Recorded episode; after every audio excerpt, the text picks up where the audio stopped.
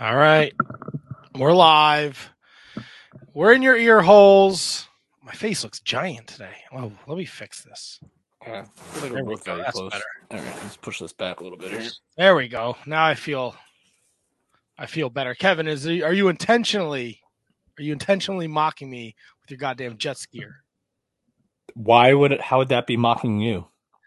Well, Kevin, the Jets cost me an eight-team parlay yesterday. Oh, I don't care about that. I care about the Jets winning. Cost me a lot of money. They can't even lose right. How much did you bet? twenty-five dollars. All right, so it cost you twenty-five dollars. Then it cost I you a lot. Like four hundred dollars. It cost you, me three hundred seventy-five dollars for them to, to to win. Did you have that three hundred seventy-five dollars before you placed the bet, Matt? Like uh, no, did no, you have that? Did, did you have that money? You did no. not. So it did not. It cost twenty. I had the twenty-five to bet. It cost you twenty-five dollars. And the Jets were a sure thing to lose, and they didn't. Now they listen, if uh, or Jets fans hope. If the Jets, if it, if the, if the Jets get a W and millionaire Matt has to sing for his supper for a week, I'll take, I'll take it. You do not want to hear me sing, my friend. It's not good. J E T S, Jets, Jets, Jets. Mike White. A new era has begun, the Mike White era. Oh God, that's right. All right, well, enjoy that while it lasts. uh, it's Monday night. Shining Wizards are back. Tony is in limbo. We don't know where he is. He may or may not be joining us, as he has a teenager now who is trying to get into some fancy school that yeah. Foot Doctor money pays for. Tony's become like the Tardy Tony. It's not a gimmick. It's a, uh, this is a real-life thing. Tardy oh, no, I get it, and I, I, I respect it, but it's just becoming consistent, so it, we got to make a, a Tardy Tony shirt, baby. He's gone dark on us since he texted us this morning at like ten o'clock. Yeah, I didn't see those texts till like three thirty. But busy day. Mondays are always the, my busiest day at work. Monday fun day. We have a busy night tonight, Kevin. We got Paro from oh, the yeah. N W A, one half of the End, joining us at seven o'clock. We got Earl Joseph from New Wave Pro Wrestling joining us at eight o'clock. We got a lot to talk about. A lot of wrestling this week. We got the Ring of Honor news, A E W. I watched fucking a ton of wrestling. I watched Halloween Havoc. I watched N W A. I watched M L W. I watched A E W. I watched, what else did I watch? I watched Ring Dark Side of Ring. I watched Ring of Honor. I got a ton, a ton of things, Kevin. Well, I like it. So we got that, much more. We're on the rant. I remember to open the streaming system that gets us on the rant. So uh, for that one person that listened to us on the rant, we're back. So mm. thanks for tuning in over there on the rant. Uh, hopefully, if you've heard us in podcast form before, you made some time in your Monday night to join us on Facebook, Twitch T V, Twitter, um, YouTube. Oh. All those, all those platforms. Kevin's having back spasms. So, oh my God. Are you gonna be okay? I didn't realize that that came out of my face. You might oh, have sorry. to lay down on the floor, like a wood plank or something like that. Something like that. Kevin's getting old. I'm getting old. Tony's old. That's right. I gotta queue up all this intro. Oh, yeah, Tony's definitely old. He's got a kid starting high school. Right. That's pretty crazy. When we started the podcast, we started the podcast. Uh, we would start at nine o'clock on like Thursday nights, so his kid would go to bed. Right, the kid would be in bed by the time he started. Yeah, it was crazy, right? Now he's like a little fucking teenager. Yeah, unbelievable, unbelievable. So we'll see if Tony shows up. Paro's going to be joining us shortly. Earl Joseph, Kevin's here. I'm here. Um, we're gonna have Tony so is tardy. Fun.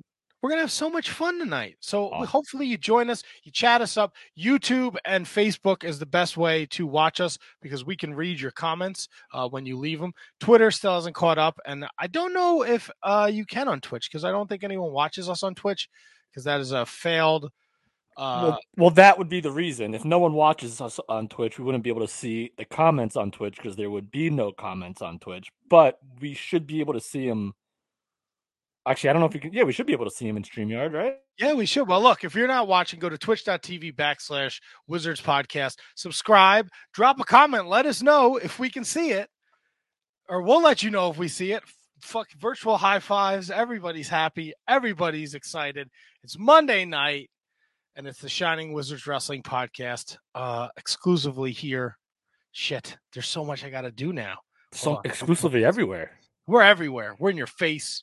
We're uh, in your... No, no exclusivity anymore. We're we're whoring ourselves out to all social media platforms. Yeah, and we're gonna do it next here on the Shining Wizards Wrestling Podcast, episode five fifty-seven.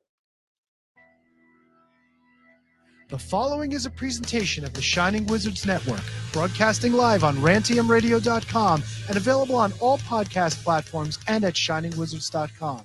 Follow us on social media at Wizards Podcast. Check out our merchandise at merch dot shining wizards dot com. Do your Amazon shopping at amazon dot shining wizards dot com and become a Patreon supporter at patreon dot com slash wizards podcast. As always, we thank you for your continued support. And now, enjoy the show. This is Matt Taven, member of the Kingdom and one half of the Internet Darlings, and you are listening to the Shining Wizards Podcast.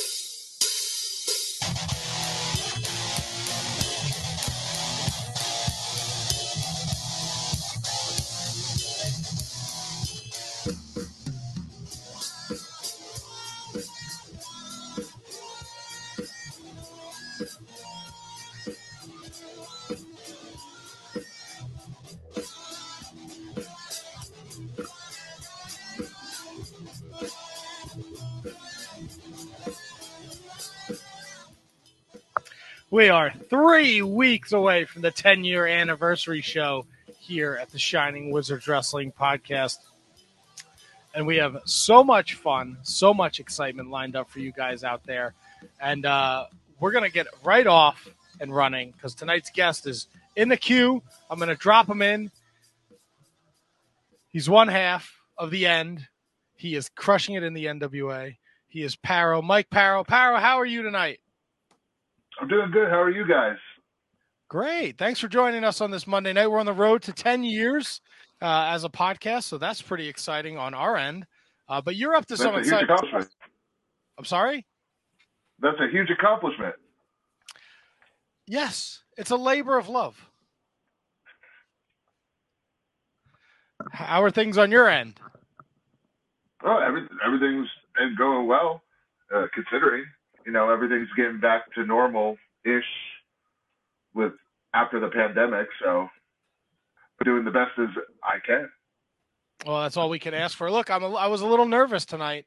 I watched N W A Empower this afternoon, and uh, I was like, holy, if this angry guy shows up tonight, this is going to be the shortest interview that we've ever done. You are full of piss and vinegar uh, Tuesday night. Uh, you're tired of Kratos. You're tired of being the only um, gay athlete in the N W A. You were angry, and it seemed to come out of nowhere. Where is this? Where is this fire coming from? Well, it's not anger, but we just beat them, and they get to go on Empower, but yet we don't. So first, first and foremost, we're the number one contenders. We should have been. We never lost that to Clinton and Jax. As you could see, the ref Odinson wasn't down, and once again, somehow we got jumped in line, and then we have to earn our spot back. So yeah, I'm a little pissed. Right, rightfully I, I so. I, I don't understand. I don't understand why we were the number one contenders to start with, since we're the only tag team, actual tag team. But you know, I, I guess once again, we have to prove why we're one of the best. Uh, and you've been proving so far. Um, any doubters out there not familiar, you've, you've run through the uh, number one contenders tournament. You are in the finals against Hawks Aries, uh, the father-son duo of Luke and P J. Um, you guys definitely have a size advantage over them. And uh, from a tag team standpoint, uh, you guys have been tagging longer than them, even though they are a father-son duo and they do have that connection. Um, Are you guys looking past Hawks Aries, or uh, fueled by rage and this disrespect that Billy Corgan uh, has thrown your way? And look, I'm not going to lie. I think Billy, he's done a lot of disservice. He disserviced Nick Aldis. He he let the Booger Eater get like four title shots against him. No respect for Nick Aldis. Now fucking Trevor Murdoch's running around the champion. He looks like he eats his own boogers. And now this this nonsense with you guys. You're clearly the number one contenders, but you had to go through a tournament. Well, first and foremost, to, not to take anything away from Trevor Murdoch, to become the N W A World Champion is an accomplishment on itself. It's one of the, the most prestigious titles in all of wrestling. It, uh, it's historic, you know. So becoming champion and Nick holding it as long as he did was an accomplishment on itself. You know, it, there's so many times you can go up against a person before they learn everything you have to know. And now, uh, and Trevor, Trevor is a deserving champion. He beat him fair and square and one hell of a match. So I can't, you can't take anything away from uh, a world champion. Second is, you know, Luke has been in this business way longer than I have, and most of the roster. Luke, Luke has been in the business over twenty years, you know, but he has a weakness, which is his son, and I'm going to exploit it. Uh, I'm much bigger than P J, and I plan to beat the shit out of him. So that's, that's a good that's a good game plan. Yeah, so we don't look past nobody. You get in the ring with us, we're going to fight you. That's what we do. We're, we are not finesse. We are not going to tell you we're the best technical wrestlers in the world. That's for another tag team on a forbidden door. You know, uh, you know, everybody's going to tell you they're the best at something. We're we're the best at beating you up. That's what we do. And at the end of the day, that's, you know, what it's about. Can you stop us? You know, it's not us stopping you. It's you have to stop us. Because we're not going to give you the finesse. I'm not going to flip. I am not going to uh, lock up and give you arm drags. I'm going to punch you in the face. That's what I do well. So, so talking about the N W A in general, since you've been there, has there been any moments that you've just been like, wow, this is like super surreal? Has there been anything that you've just like thought like, oh my God, like I'm I'm here now with, with this group of wrestlers and this group of talent, and I'm a part of this? So surreal moments are different from being part of the roster. I belong. I know I belong. I, I'm an athlete through and through. I played Division One football. I've never stepped in a ring and didn't think I wasn't better than the other person across from me, because I believe I'm a champion. I believe I'm one of the best. And so to to sit there and be like, oh my God, I don't belong here. I, I don't I don't think that ever. Yeah. Because I worked so hard to get there. I put in the effort to be there. So I'll, I'll never say that, but a couple surreal moments was one N W A seventy where where I got to walk out and I got to be me as a wrestler, um, be open and be gay and be a badass. Uh, you know, we're all different. And that's the one thing I will say about N W A is they talk to me and let me be me. It's not whereas, hey, this is how we're going to book you because this is how we believe gay should be booked. When I get the mic, I get the mic. Billy doesn't tell me what to say. Billy says, this is your time to shine. You go do that. And that's one thing I like about Billy is the fact that he allows his guys to be themselves, be the characters. What N W A was built on was N W A was built on personality. It, it wasn't built on, it was built on a bunch of blue-collar guys with great personality. And, and and you get to see that more and more as we develop as a company. You know, it's the little things. And, you know, he always says, if you give my time, this is your time. So those are, like, surreal moments. Uh, being in Saint Louis, you know, walking out and Ric Flair sitting right there and, like, smiling at us. Uh, having having to get asked uh, uh, Animal if me and Odinson do a version of the Doomsday, if that's okay to do. You know, I got opportunities to be in the locker room with, and pick the minds of some of the greatest wrestlers that ever stepped in the ring. And that's something that is a blessing that N W A gives. Because I'm one of those people that sets goals and accomplishments for myself. Being part of N W A is historic. It's like Notre Dame in college football. Do you know what I mean? You have to respect that where football came from to see where it is now. So if you respect where wrestling came from, and then you get to see how it evolved through the years. So every company is different. Every company has a different thought process of what the best product is. There's no wrong way because wrestling is subjective. Like, it's the fan. It's what you want. So N W A gives you that classic feel with an updated athlete, if that makes sense. You know, we're uh, it's no longer the old school athlete. We just know how to wrestle in that that that the rules. You know, wrestling has evolved where the rules have are very lenient in uh, other companies. We have to follow the rules, like tag ropes, how long we can be in the ring, which makes it much harder to to work that way, because now you, you have to, just like in football, they're going to throw a flag and then there's a ten-yard penalty. Just like in wrestling with N W A, we have to follow the tag rules. There is strict rules. We we don't get to, so we have to, me and Odinson have to change our style of wrestling, which is more of a Japanese style, because we do a lot of All Japan, and we're used to that tag style. So we have to adapt ourselves to follow the rules. And I'm not going to lie, it's sometimes extremely difficult when you're used to a certain way, but that shows how good you can be.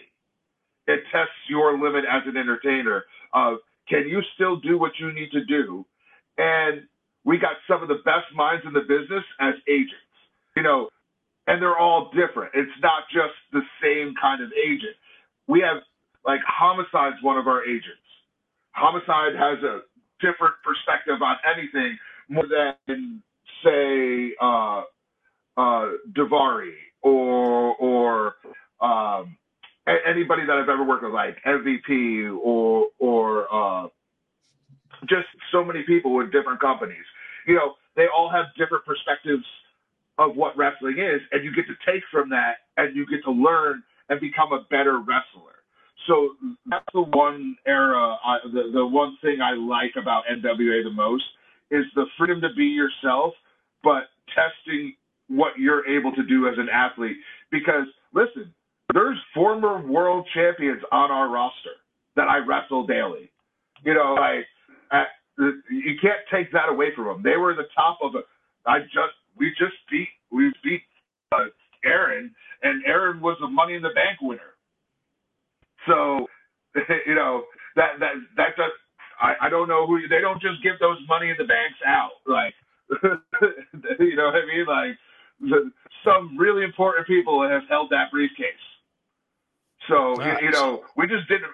We're, we're not beat. We're not beating nobodies. We're we're we're we're showing that we can compete with some of the best athletes in the world today. That. It's like uh, I get to go against Tom Brady. You know what I mean? Like, like no, yeah, I'm a younger, yeah, I'm a younger wrestler, but these guys know the business through and through. Like they've been at the top of the mountain, and they're there still. So now it's now it's me showing that I can be at the top of the mountain, and Odinson.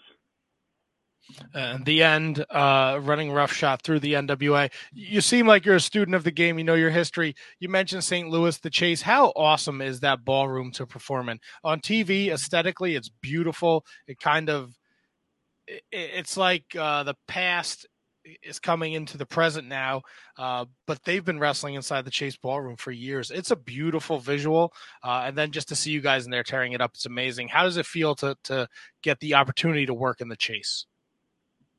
So one of the things me and Odinson did when we got there was to go find the ballroom. So we didn't even check. We didn't even go to our room. Like, we got our room key and didn't even go to our room key. We went straight to the, the ballroom just to take it in.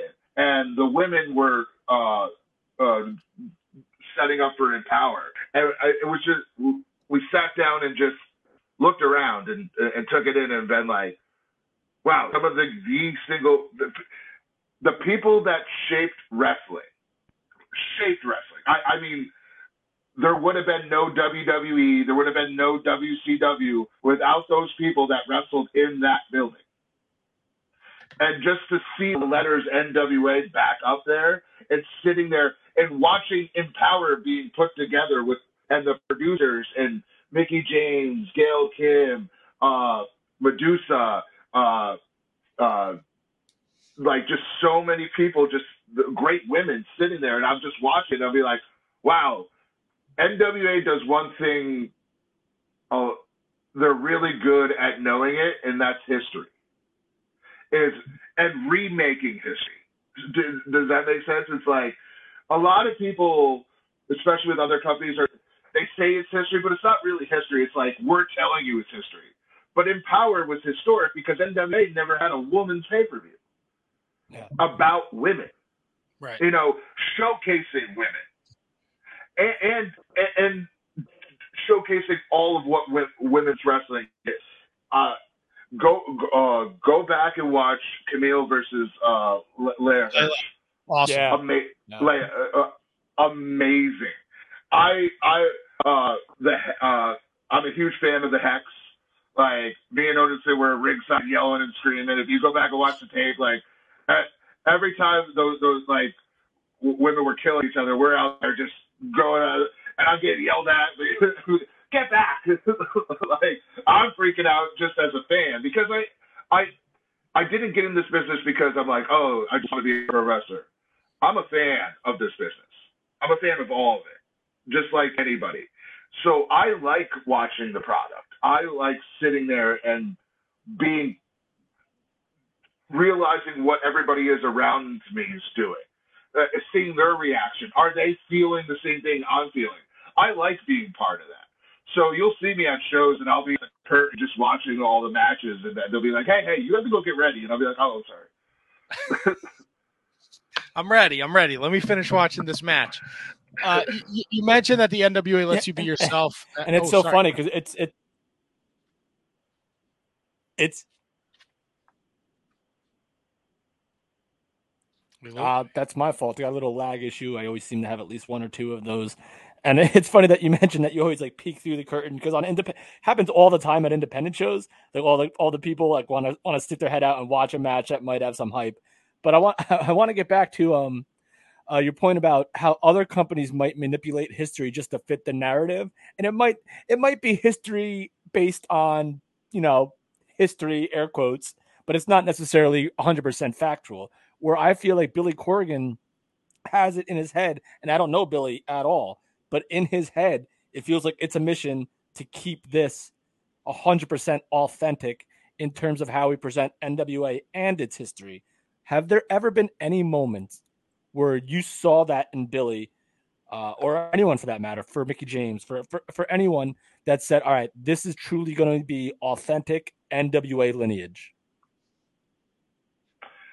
I, the one thing I like the most is the fact that I get to have an opinion and I don't get shut down like I'm a nobody. I get to talk to the owner of my company.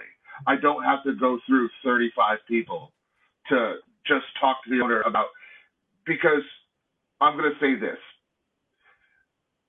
There, right now we're at the token stage of gay in wrestling, where we're just hiring the gay guy because we need a gay guy on our roster. But you don't have gay writers, and you're not asking the gay talent how they should be perceived. We know how we should be perceived because we're actually gay or pan or bi or trans. Ask us. It's important, because when you just, sorry for a second, the, the light went off, but when you, like, when, when you start trying to book what you believe as a straight straight promoter, it gets very lost in translation, and it does more harm than good. So I yes, have I had arguments, and and has Billy sat there and listened? Yes. That's how I know N W A is important, because it's not just me that gets to do that. We all get to talk to Billy. It isn't like he's not there. Like, this is this is something that's important to him. And I like that, you know, and I like that about M L W too, is I, I got to speak to Court directly. You know, I, I like being able to have a say in how I'm perceived, uh, because I know what I am. Example, I, I am not the same gay as Effie, but we're both gay. Right. I am not the same gay as Sonny Kiss, but we're gay. Anthony Bowens, we're all different. You have, but if you don't ask us, you're going to try to put us all in the same category of what you believe gay is. And N W A allows me the opportunity to be comfortable and, and uh, feel welcomed. Does does that make sense? So uh, it's it, I feel like I'm a legitimate part of the company. Whereas yeah, and- I'm not just there because I'm gay or like, like, you know what I mean? It's like, that's important to me. You know, I work really hard at what I do. I train really hard staying up with all the young guys. And let me tell you, those young guys coming up are unbelievable with their athletic ability. You know, they've been training since for younger and they're good. It's just like any sport. You, so you need more and more and more to keep going, you know? No, absolutely. He, uh, it's funny because we're friend, we're friends with, with Bowens, and he came to the studio and he looks like a goddamn Adonis, and he shows up with fucking Wendy's, and I'm like, how, how, how I eat fucking Wendy's. I look like ten pounds of shit in a five pound bag. And you look like a guy, you're chiseled out of stone. You young guys. But, it's unbelievable. That, well, that's what I'm saying. But it's also different too, because we're totally different types of wrestlers. I'm six four, three hundred pounds, a former offensive lineman. He's a former baseball player, and he, we're, our size difference is different. So his speed and everything is totally different than me. So you can't book him as me and me as him. It's just not going to work. But right. Some companies would try to do that and, you know, and be like, hey, I heard you're gay. This is what you're going to do. So right. I, I like the fact that we, we, at least with the two companies we're at, we're getting the opportunity to be us. Right. You were hired because of your work rate, not because you had to fill a gay quota. Yeah. Uh, and and that's uh, that's what I like, you know. And, like, Jamie was on the Empower, and, you know, and uh, Polo was uh, her manager. Like, it, it, you know, Billy Billy does understand that we, even though we're historic, we still need to move forward. And I like that about him. You know, I don't know if that's the roster quality or where he needs to know that we we need to be progressive while still respecting history. Like, he knows that it's a modern time. Yeah. So uh, we have we have people out there listening. Ryan Sullivan wants to know: has anyone ever tried to book you into what he'd consider an offensive gay role? Oh yeah, all the time. It's the number one thing that happens to us. That's uh, I'll crazy. Get, I'll get, uh, I'll get, uh, hey, um, well, how do people know you're gay? What do you do that's gay? I go, well, I beat people up. It's pretty gay. How is that gay? I'm gay. so I'm going, I, so I made that gay. But a lot of times promoters will pitch uh, me having a crush on Odinson, or I should come out. I, I got pitched coming out with a little dog once. I don't know what that has to do with being gay. I do. Uh, uh, uh, they. Uh, I was told. Uh, I told a lot that gay is sympathetic, so I need to be more sympathetic. So I need to get beat up. And like I, once again, I'm six four, three hundred pounds. You ain't beat me up. I go. My parents didn't feel bad for me. Like, no, no, I. That's you're you're talking to the wrong person. So a lot of time, ninety percent of the time, I do get uh pitched ideas, and a lot of the times they aren't doing it to be cruel or mean. It's what they understand of, of a stereotype, and I'm here to stop stereotyping. So after you explain it to them, sometimes like they, you know, get a little flustered because people love their ideas and they think they're genius until you explain why it's not genius. So like, Uh, were you gonna say something? Oh no, no, I was gonna ask. I was gonna. That was my way of telling Matt that I was gonna ask a follow up question. So it just went like that. Oh, okay. But go ahead. Well, but the reason we do uh, gay brunch, and I did Fear the Gay Agenda, which was an all deathmatch L G B T Q show, was to show people that not only are we different characters and tell different stories, is that we can do everything. We're not just here to be ha ha he he, and uh, like I'm very proud of Fear the Gay Agenda and doing the Effie's Big Gay Brunches. I think those shows break. The more we can normalize terminology, the more it's going to be okay in wrestling. If that makes sense. Yeah, and, and that and that kind of leads me to to my next question, where in terms of, you openly spoke about this on N W A, like you said it, like you said, this is who I am. But is there ever a point where you feel like it would be okay to maybe be an openly gay wrestler, but just, is there any possibility that bringing that to the T V might hurt a character, or not, or not make it, uh, not make it who you are? Or do you feel like every single part of a character, or any single time you could mention it, is just doing something more positive? That question was well, very clunky, uh, so I'm uh, sorry, but uh, I, I, I let me see if I can break it down. I always say this: if you're an athlete and you're not in the game, you're doing nothing to help the team win. Um, right now, we are we are not on television, and when we are on television, we lose. So right now, that's the disservice we are doing, not as as gay athletes, but products, the product right. itself. Because I'm the athlete I needed to see when I was young. Effie's the athlete he needed to see when he was young. Sonny, Anthony, all of us are the athlete we needed to see and hear. There needs to be all of us. And then when they say L G B T Q storylines will work, well, they will work, but you have to have more than one L G B T Q person yeah. on your yeah. roster, and, and uh, you can't book us all the same. And when we lose all the time, why are people going to get behind us? You know, I, so. Sunny Kiss is a million dollars, a million dollars. It's just sitting on the bench, basically. You know, I, I, I'm sorry, but I will say that. Like, I,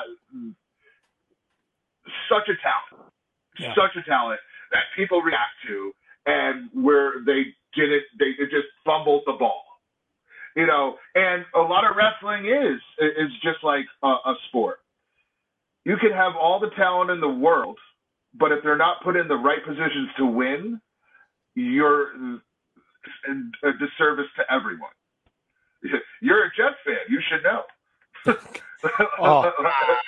I mean, y yesterday well, notwithstanding, yesterday notwithstanding, I've known for a very long time. but but but you had some of the best players in the world that go go on to other teams and kill it. Yeah. It's because that's why a coach or a, a promoter is so important. Their job is to put their athlete in the right position to succeed as a wrestler. You know, I get at the end of the day, it's a business and there is politics, but we also have to realize we're in a new generation of, of fans. Gen Z isn't the same kids as the Attitude Era. Things do offend them, and we have to understand that they like certain things. They grow up knowing their friend is gay, or they're gay, or they're pan. And then they look at T V, and you've got the same old cowboy character, and you're like, oh, okay, cool. Um, I don't know any cowboys, but I'm, sure, I'm sure, like, I'm, I'm sure they're around. Like, but you know, we need to start evolving our characters at, at all around the board, not just one company, the whole thing. And that's why independent wrestling is so important, because you get a lot of the kids doing new things, like uh, Everett Connors. You know, what I mean, he's basically a TikToker. You know, what I mean, that and kids get it. They get what he is, you know, and, and now, and that's one of the disservices major promotions have, because they have older people in charge dictating what they think is relevant, because we, we, we, we have this philosophy in all of wrestling that older is better. That's not exactly the case, because if you look at the N F L per se, if, if you're old, it, you're one of like two people, like twenty-five is like, you're out. Like, it, Tom, that's why everybody's like talking about Tom Brady being so old and being like, how? Because everybody else doesn't make it to that standard. Most of the people, if you make it past twenty-five, you get a pension. Like, yeah. So wrestling's one of those things that you have to be careful and not get stale. You know, and, and, and some of the products I see out there, they're bordering. They're bordering, you know. I will put Impact has no gay athletes. None on the roster. It's two thousand twenty-one. Uh, I, I I don't I don't I don't understand why, with all the talent out there, they're, the rosters aren't full. Like, and I'm just, I, and now of course I'm gay, so I will talk about it. But you know, there's so many other things, and why is wrestling the only ones like behind the times? Like, we should be the forefront, because wrestling has always been the people that promote social change. But in the past ten years, we haven't been doing that in a major level. We've only been doing it on the independents. But the top company in the world wasn't doing that, you know, until they were pushed to it. You know, it, it, it, it, social change is it, it, wrestling has always done a great job with social change, but yet now it's like they don't want to do it because they're afraid. They're afraid of cancel culture because they don't understand what it is. Because they're like, I could say whatever I want. You can, just don't be a dick. Like, like you can say whatever you want.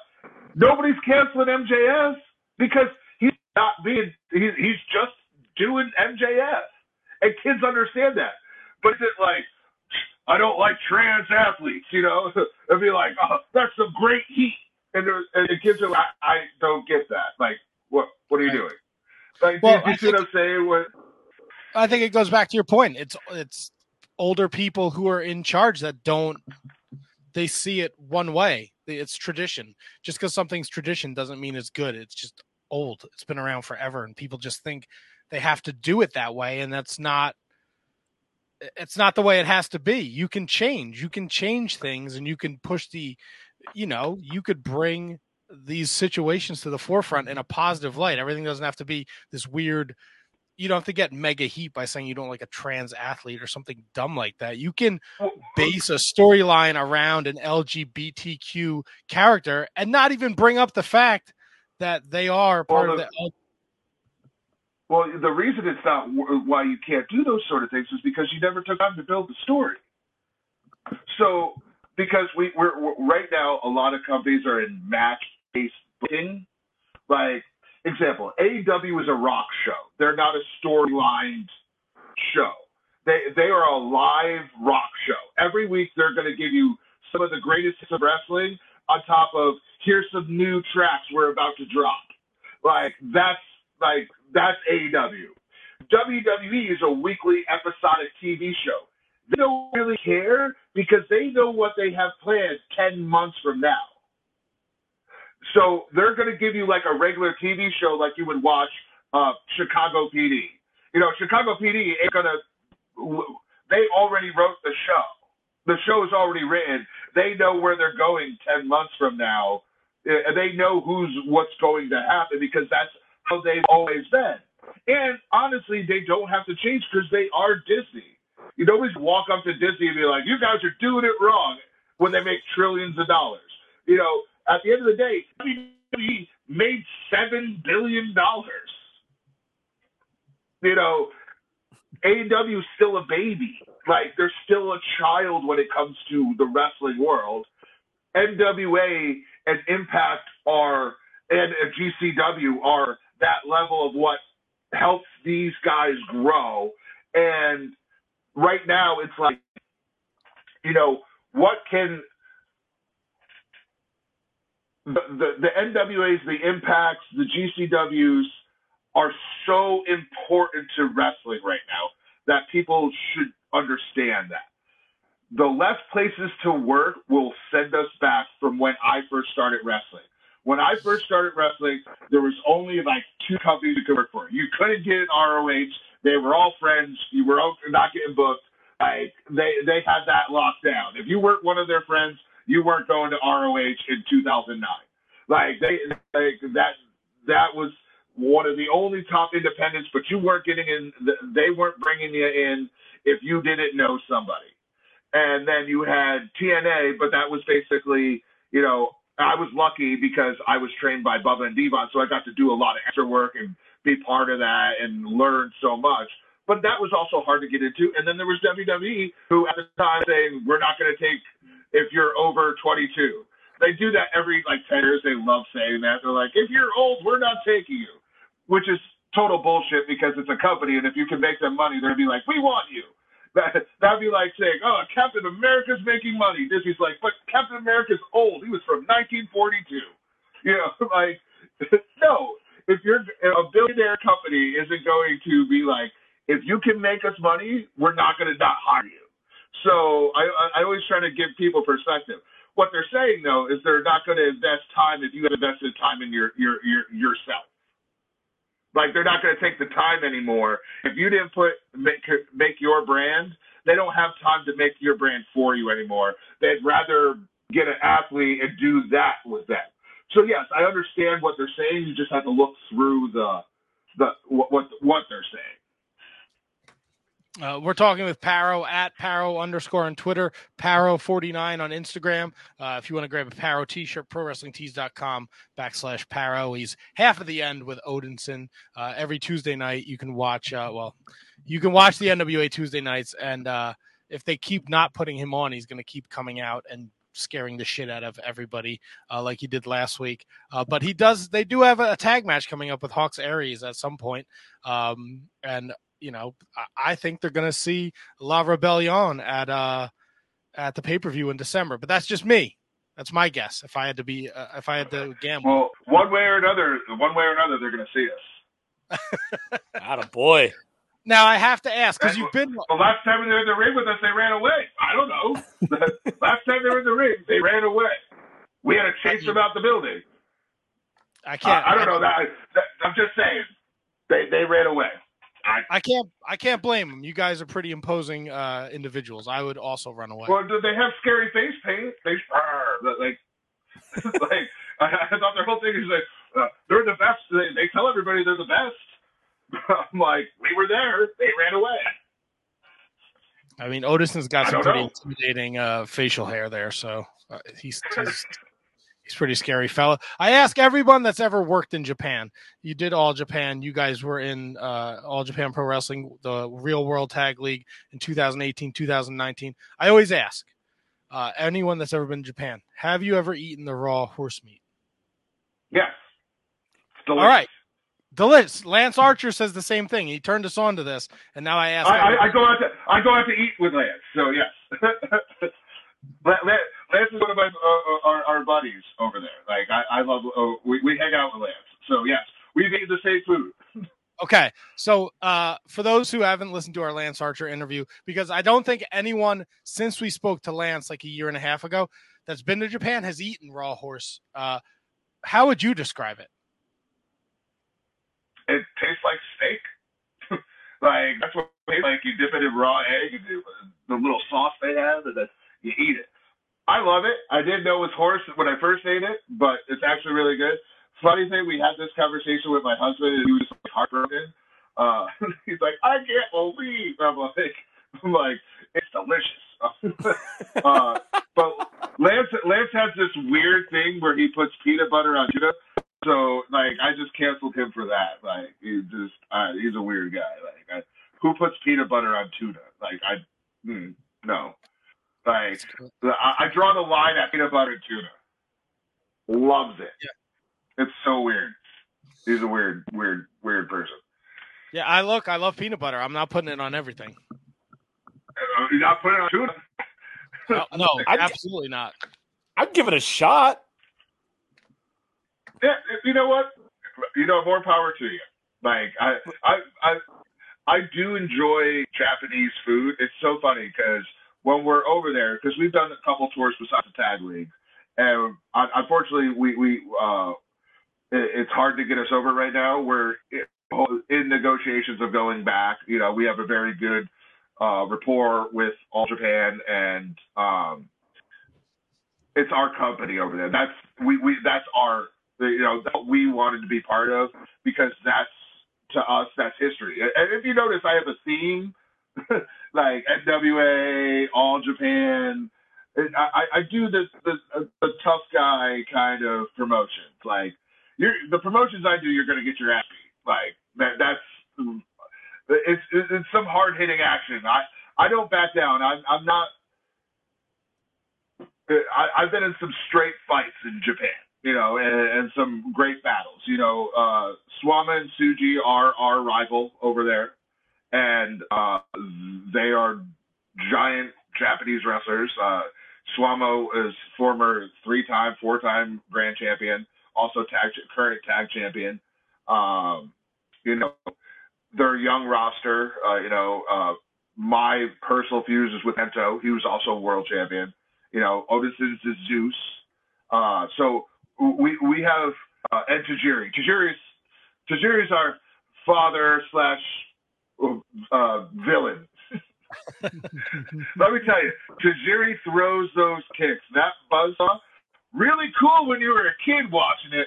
Terrible when you get kicked in the face. Terrible. I believe I would believe that one hundred percent. When it came down to All Japan and New Japan, was it even a thought for you guys, or were you just All Japan all the way? Well, All Japan is the first people we, we went with. Um, and then we've had, you know, talks like anybody else. Uh, but we built – the thing with uh, Japanese wrestling is respect and honor. Um We, that's our company. Uh, we've worked our way up through there. We, we, that, that, in All Japan, you have to earn your moves, your move set. It isn't like where you could just, oh, I do this, this, and this. You don't get to do that. You have to earn everything. And you have to show them that you're, everything's about, you know, the, the, the King's Road style. And, you know, it's, it's a unique style that is All Japan's baby. That the, the, that is the style. If you ever talk to Kingston, it's the only place he wants to go. The only place. And, Eddie, and that's that's, Eddie, a, that's a great. So jealous that we're there on that. that that's a great endorsement from Kingston. So, and, oh, sorry. Go ahead. Yeah, yeah. If you ever talk to him, he'll tell you. Uh, he'll tell. I'm sure he, tweet, he tweets about it once a week, and he wants to go to All Japan. Like. Uh, he's uh, always wanted to fight Akiyama. Now Akiyama's over at D D P. Uh, but, uh, you know, uh, we've got so many cool stories from Japan, you know, uh, getting to um, uh, do all the, the stuff that everybody gets to do, and then ha- ha- having uh, uh, just Japanese legends kind of like, like, like, oh, you're, that was awesome. And you're like, oh, and it's just like surreal of like thinking, especially since like we earned our way over there. It wasn't like we, at the time, you know, we were uh, doing Evolve and we had to earn it from there. And then uh, Daisuke saw us at Evolve and saw what we were doing. And uh, he was connected with them at the time and helped us get an opportunity. And, you know, we had to earn it, you know. Nothing's, you can't take anything for granted over there because everything you do is like a test if you're worthy to be there. You know, it's very hard for Gaijin over there. It, any company, New Japan and All Japan and D D T, it, that's why a lot of Gaijin don't go. So that's why it's very special to be there. If you're brought in by one of those three companies, it's a big deal. That's why when Jericho said, you know, you're not, he said it was sort of like, you're not like really a wrestler if you haven't headlined Corgan. And we've headlined it three times. So I was like, all right, I'll take, I'll take that endorsement. So Jer- Jericho and uh, Kingston endorsements aside, for people in the United States, at least in my, my perception is it's like New Japan and All Japan isn't quite where it was when I was growing up in like the ni- like the early nineties and stuff like that. What would you say to people in like, as adult wrestling fans to to go out of the way and watch for All Japan Pro Wrestling? And not not individual well, matches, remember, but like just like like why like why should people well, really get invested in All Japan? Well, they should get invested in All Japan because they have some of the best up and coming athletes in the world. You know, they still. If you if you're into Japanese wrestling, they're pure Japanese wrestling. New Japan isn't exactly pure Japanese wrestling; it's an American mix uh, of, of style. All Japan is still All Japan. It's it's Japanese wrestling through and through. Whereas a New Japan is more of a mixture of it's uh it's like an Asian fusion restaurant, you know, where you got American and and Japanese wrestling. Whereas whereas It, it, All Japan is strictly traditional, where the rules are still exact, the belts are exactly the same. You know, uh, I would like to see a little All Japan come a little into the future, which they are, uh, you know, but everything's a little bit slower over there of uh, when it comes out of like their traditions, because it's everything's so, every company's so rooted in tradition that, you know, it's not like America where things change really quickly. Japan wrestling takes time, and they go ebbs, ebbs and flows, you know, whereas, remember, when I was coming up in two thousand nine, Noah was going to take over the world, you know, like, like Bobby Fish and them were just murdering Noah, like, like, like Noah was where you wanted to be, uh, and then, then all of a sudden, New Japan was, uh, the past couple years have been, like, the greatest company in the world. Everybody wanted to be there. And now everybody wants A E W. Wrestling flows, you know, and, and so every company. In ten years from now, there's going to be another company. Impact could see a, a resurgence of greatness. That's what happens in wrestling, because it's just like any sport. Not every team's a dynasty forever. But they're still a good team. You know, it just takes time for them to rebuild that dynasty. The Patriots. You know, it's not going away. It's exactly, but they're not they're not a bad football team, are they? Exactly. No, no, that's what I meant. They're they're not a dynasty. They might not be a dynasty yeah. anymore, but they're still a good. They're still a decent team. Yeah, and, and, and it takes a little bit to find the players that you need to build your foundation and your core around. You know, an example like. What we'll talk about a little bit of G C W is G C W four year, five years ago, nobody knew what it was. And, you know, Joey Janela's spring break at Evolve at midnight. And now, now they're legitimately the number three company in the world. Talked about, you know, they, they are, they're the number three independent company in the world. They're like, I would put them higher than Impact. And, and like they, they just are relevant, but you know that's because they put a really good core together.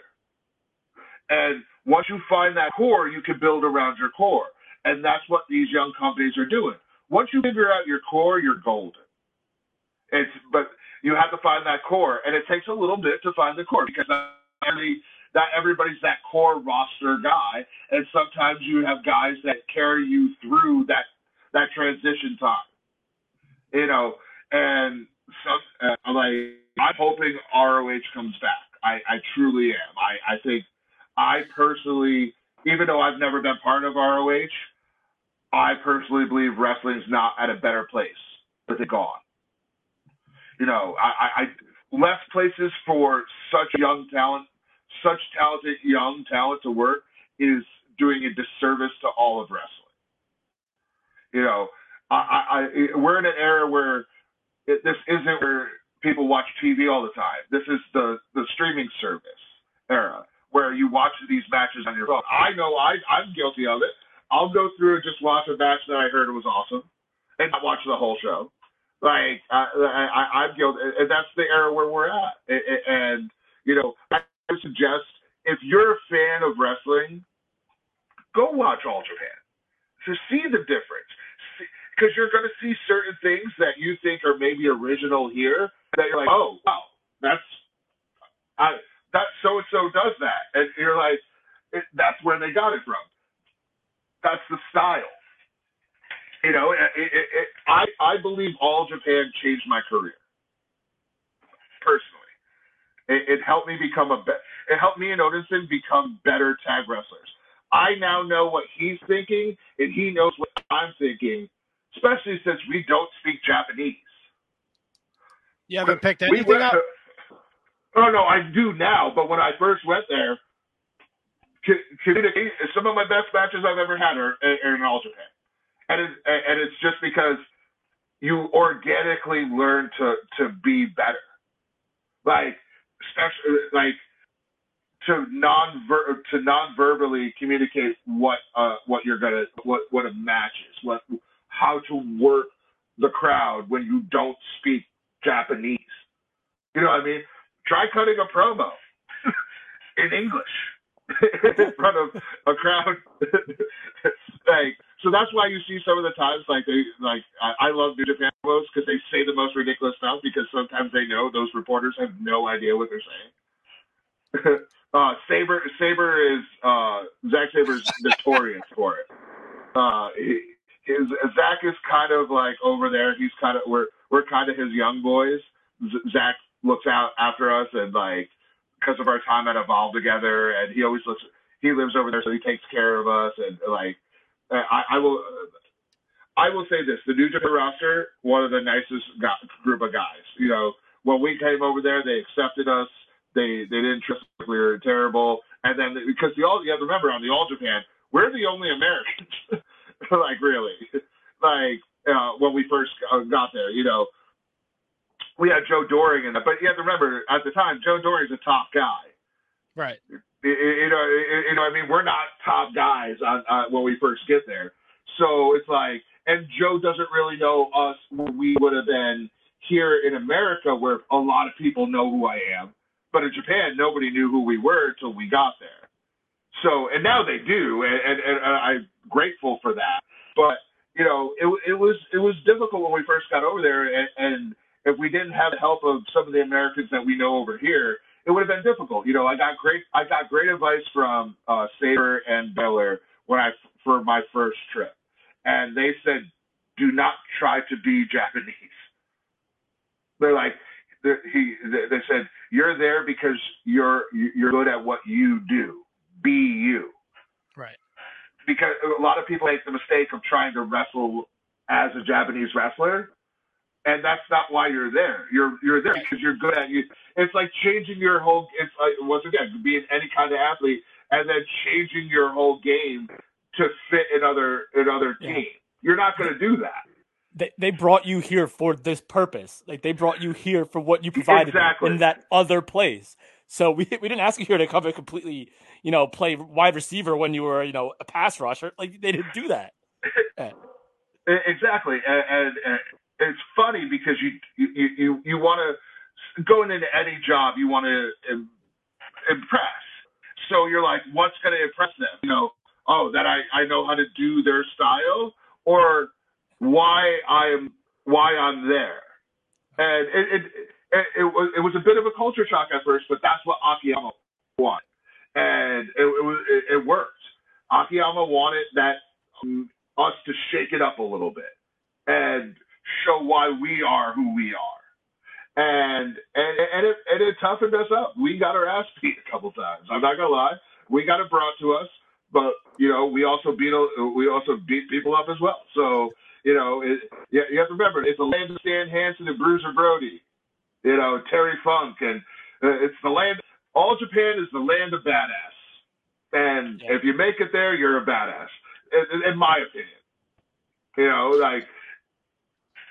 You bring the badass back to the States, we'd be silly not to mention No Peace Underground. Uh, you're the champion there. You're beating Tony Deppins, the Brandon Kirks, the the one called Manders. Uh, it seems like that might be like your home base now uh, outside of the N W A in the United States. Uh, talk to us a little bit about No Peace Underground. So uh, last uh, I've been undefeated in deathmatch wrestling. Uh, I've had over thirty deathmatch wrestlers this year, and I'm undefeated. Uh, God bless you. Uh, and yeah, so it actually started off with I was trying to challenge myself. Um, I like to learn every aspect of the game. Plus, not gonna lie, I'm a huge deathmatch kind of like just intrigued. Like I love Mick Foley, and I love and being over in Japan, I got to see Japanese death matches. So you kind of start to fall in love with the artist. Like you realize this is art. And you need to respect it for what it is. But it's also a challenge for myself. Can I do this art, especially without a wrestling ring? And, and this is what I said to myself. A wrestling ring is just a prop to start with. You don't need a, a wrestling ring. The Attitude Era never wrestled in a ring ever. So, like, broil room brawls and backdate and Cena's in the middle of cars. Like, like so... You don't need a wrestling ring to have a wrestling match, first and foremost. And it challenges you as a performer. I say to people, I'm not a deathmatch wrestler. I'm a, rest, I'm a pro wrestler that does death. You know, I will not take that away from what these guys do, because these guys go day in, day out. That's their craft. They are deathmatch through and through. Like, uh, like a Drew Parker over in Japan. They're doing that six days a week. Like, it's, it's, trust me, I know it's difficult. After I wrestled Effie, which was one of the most brutal death matches I've ever wrestled, ever. But that's because me and Effie were just going to beat the shit out of each other anyways. Uh, and we had something to prove. But me and Effie had something to prove. And uh, I, I'm, I'm very proud of that No Peace show. One, diversity. Two, it trended worldwide. We beat A E W, W W E, and the N B A finals, or playoffs, for three days. Trending worldwide. You know, a gay show about death, you know, like, so, and it, it, go back and watch it. It is probably one of the most brutal shows. And, and I like what, there's other deathmatch companies out there, but I like what No Peace, No Peace brings to the table, because No Peace brings diversity, and that's important to me. And a lot of the deathmatch companies are the same ten deathmatch guys. And they're all wearing the same clothes, too, which is really weird. They love that black on black, like, black ironic rock shirt or die, die, die, and, and like, shorts. But No Peace is wrestlers mixed with deathmatch. So there's deathmatch wrestlers and actual wrestlers in that setting. So it's a unique thing. Can you hang with these guys, and can you beat them? You know, it's like, a, I look at it as like a cool little video game. So it's like, do I win? It, and I like, to me, it's a test of my art. And, and I I like it. I'm not going to lie. I, I'm It's something I'm good at. Uh, you know, uh, it took a while to get into it, but I'm proud of what No Peace does as a deathmatch company, because we're, they're not so much a deathmatch company as they're a company of violence. And wrestling needs that. Wrestling, re, there's wrestling fans for everything. And we have to remember that at the end of the day. Has there been any talk or any thoughts from you to wrestle uh, the king of the death matches, Matt Cardona? I would kill Matt. Yes. Yes. Whoa, whoa, whoa, whoa, whoa, whoa, whoa, whoa, whoa, whoa, whoa. I'm, I'm, I'm not Effie. I'm like, I'm, I'm, I'm like, him and Effie are perfect for one another, but I would kill Matt. Matt Cardona is the deathmatch king, my friend. Oh, he's definitely not. All right. It, it could be king all he wants. It could be king all he wants, but I still got to kill him.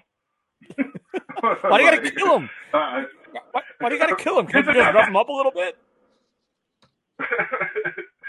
I personally love, I, I personally love that. I think what he did for independent wrestling, uh, Outside, outside the character and story, Matt did something special that I think every guy that comes out of W W E should take a chance of doing, and that is helping the independents grow. I respect him for that. That is that is something that a lot of guys don't look at it, because at the end of the day, Matt loves wrestling, and that's important. You know what I mean? And you can tell he loves wrestling. And weird toys. I don't know. That toy thing is a little but like and, uh, but, but apparently there's tons of money in toys. Who knew? Like I, I'm in the wrong business. Evidently. And it's, it's no, so, for a guy who for a guy who literally spent oh God, for a guy who literally spent like no time on the indies before he got signed, he spent his entire adult life like in W W E to come back and now like really try to he wants trust me, he wants to help, like not that G C W might not necessarily need it, but for him to be there and embrace it's just, it. It's not just G C W. It's what he goes out and does. It's, yeah. He's having he's having fun again. Yeah. And when a wrestler's having fun, they're the best at their craft. There you go.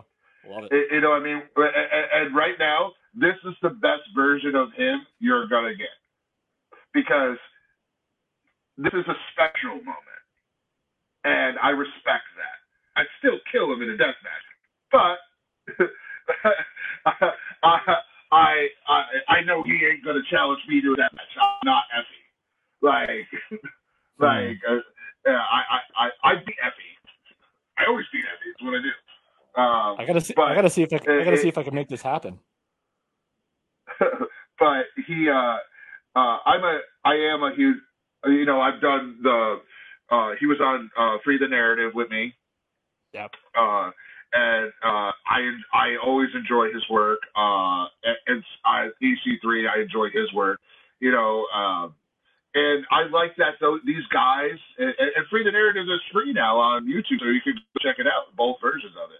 And I, I like what they're doing for wrestling and allowing themselves to be creative. You know, taking chances in wrestling is what independent wrestling is all about. And if you're not doing that and you're always worried about, oh, if I do this, am I not going to get hired? It's not a way to go about being a wrestler.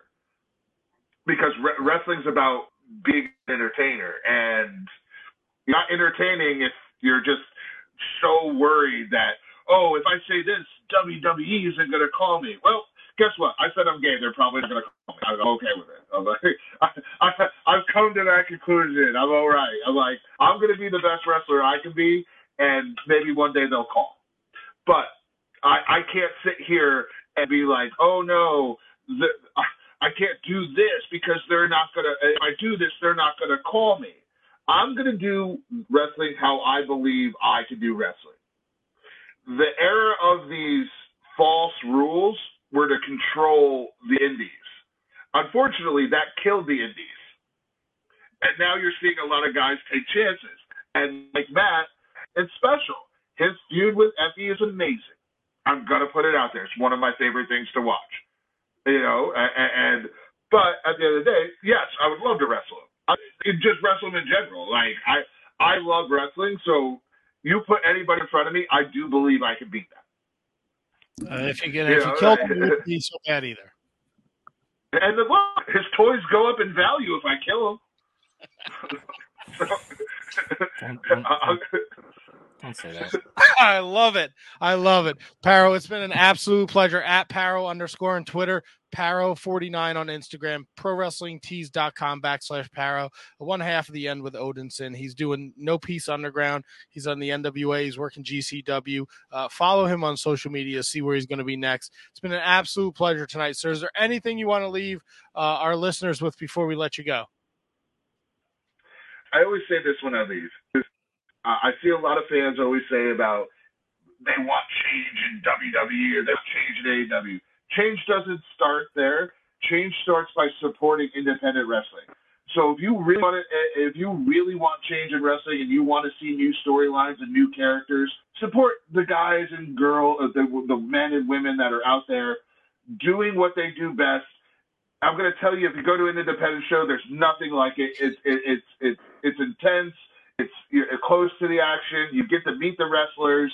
It, it is something that is uniquely, organically awesome to be part of. It, I, I always say this, and I always relate things to sports, as I do, but it's the difference between N F L and college football. College football is one of the most fun experiences you'll ever go.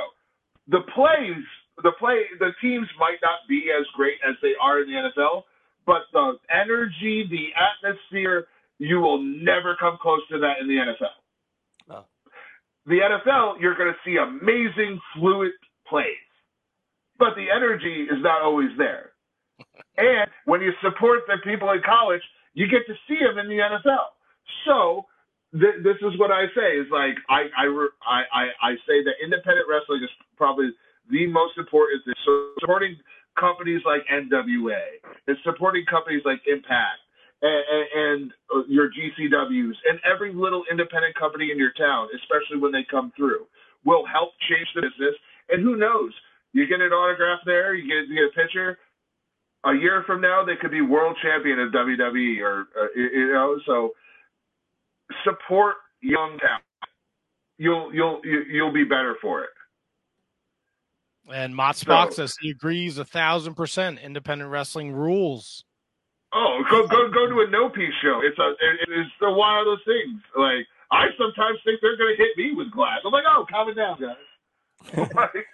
Awesome. Well, back to Matt Cardona. Look at the look at how cool that reaction was of him walking through that crowd the first time versus Nick Gage. You're That's not gonna get that. In the, You're not going to get that. I think that reaction was better than Cena's in E C W. I that, that I, was I, because it was orga- organic. Nobody yep. nobody told them to do anything. Plus, G C W doesn't have seats or guardrails, so it's like yeah. it's basically like a mini riot. Like I, I've made, I've made that comparison. I've made that comparison since the moment it happened. Since the moment it happened, I've made that exact same comparison. That's so awesome, man. It, it, it, that's what I'm saying. Go to these shows, and you'll realize if you've lost your love for wrestling, don't don't think it's gone. Try going to an independent show. You might find your love back. You know, this this business is only as good as the fans that support us. And honestly, I, I'm a fan myself. So, you know, I, I would tell you, I wouldn't lie to you, I, just because I'm an independent wrestler, just go out there, try it, have fun, bring your friends, drink some beers. It's a two-hour show. I'm going to tell you, you're going to you're gonna love it. Paro, we loved our time with you tonight. We'd love to have you back anytime you want to shoot the shit. Uh, maybe next time you'll be draped in gold, N W A Tag Team Champions. Just gonna, I'm just be the first openly gay champion.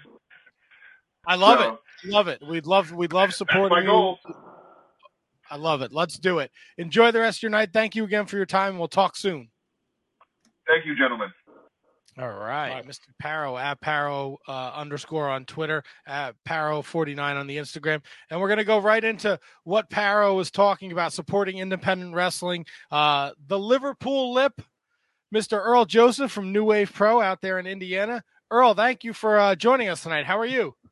I'm good. Thank you for uh, having me on Shining Wizard podcast. It's uh, it's good to be part of such a popular and esteemed show. So uh, so thank you for hosting me. Well, we appreciate you reaching out to us. Now, Kevin and myself, uh, major wrestling figure collectors here, and I, I can't not mention, I see it right behind you. What do you have on the wall there? Uh, I have a burgeoning collection. Um, I used to have a ton of figures when I was uh, when I was much younger. Um, I used to have some classics like the old W C W line, like including um, Sting, that was like that, you know, the one. Yeah. Uh, Tom Zenk, Ric Flair, uh, Lex Luger. Yes, that's the one. That's the one. Except all the paint was rubbed off on mine because I played with them so much. Is that a viscera hey. behind you too? Yeah, with the hardcore title. Yeah, that's the one. Oh, yeah. Uh, I have a, a elite uh, Bray Wyatt from the Firefly Funhouse because I figured they're not going to make any more of those, and I got the last one in Walmart. Nice. Uh, Braun Strowman I got for the same reason because they're not going to make any more of those anytime soon. Oh, you know, that's a great point. Um, well, it, there's. I just um, I think they're just doing stock clearance because they have a ton of Braun Strowman, Bray Wyatt, and Jake Atlas, and I was like, I should pick these guys up because it's going to be the last the last run, surely. Yeah, and I never thought about it like that because I only collect current figures of people that have been on our show. So, like, if they've been on our show before they made it to the big time and get a figure, I get it. But now that you mentioned it, the Bray Wyatt, I should pro- I've seen a bunch of them. I should probably grab one. Yeah, well, they do. They do the the, the host guy, the, the Funhouse version, and yeah, then they yeah. do the actual Fiend with the with the full get up. Uh, I've got an A J Styles one, and I've got Rey Mysterio with the Masters of the Universe crossover line they did. Ah, that's right. Um, which I think was pretty nifty. Um, and I've got some other things just around. This is my little office. I got my X-Files poster. Um, and I have a, a ton of, uh, hang on, I'll just. Look at that. Not... We're getting a tour, Matt. I like it. I'll take a tour. Hopefully, hopefully we don't lose oh, them. We lost them. Like it's done. A uh, United States Championship, because I guess I'm the U S champion now. I don't know. Mm. Good for you. Well, Earl, um, uh, for those not familiar with you, you're the creative director of New Wave Pro. You're the ring announcer, commentator. You do a ton of stuff. How'd you get into independent wrestling, specifically New Wave Pro?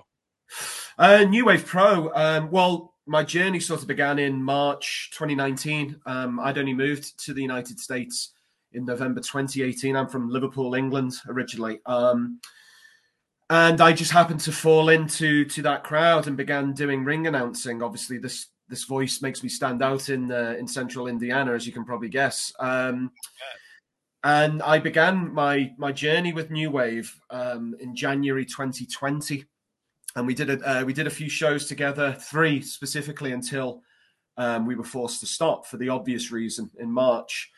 Um, and it was just a combination of circumstances. I, I had a concept for um, an episodic wrestling show called Higher Ground. Um, and it was called Higher Ground specifically because Terre Haute, which is where New Wave Pro is based, that's French for higher ground. So it kind of made sense.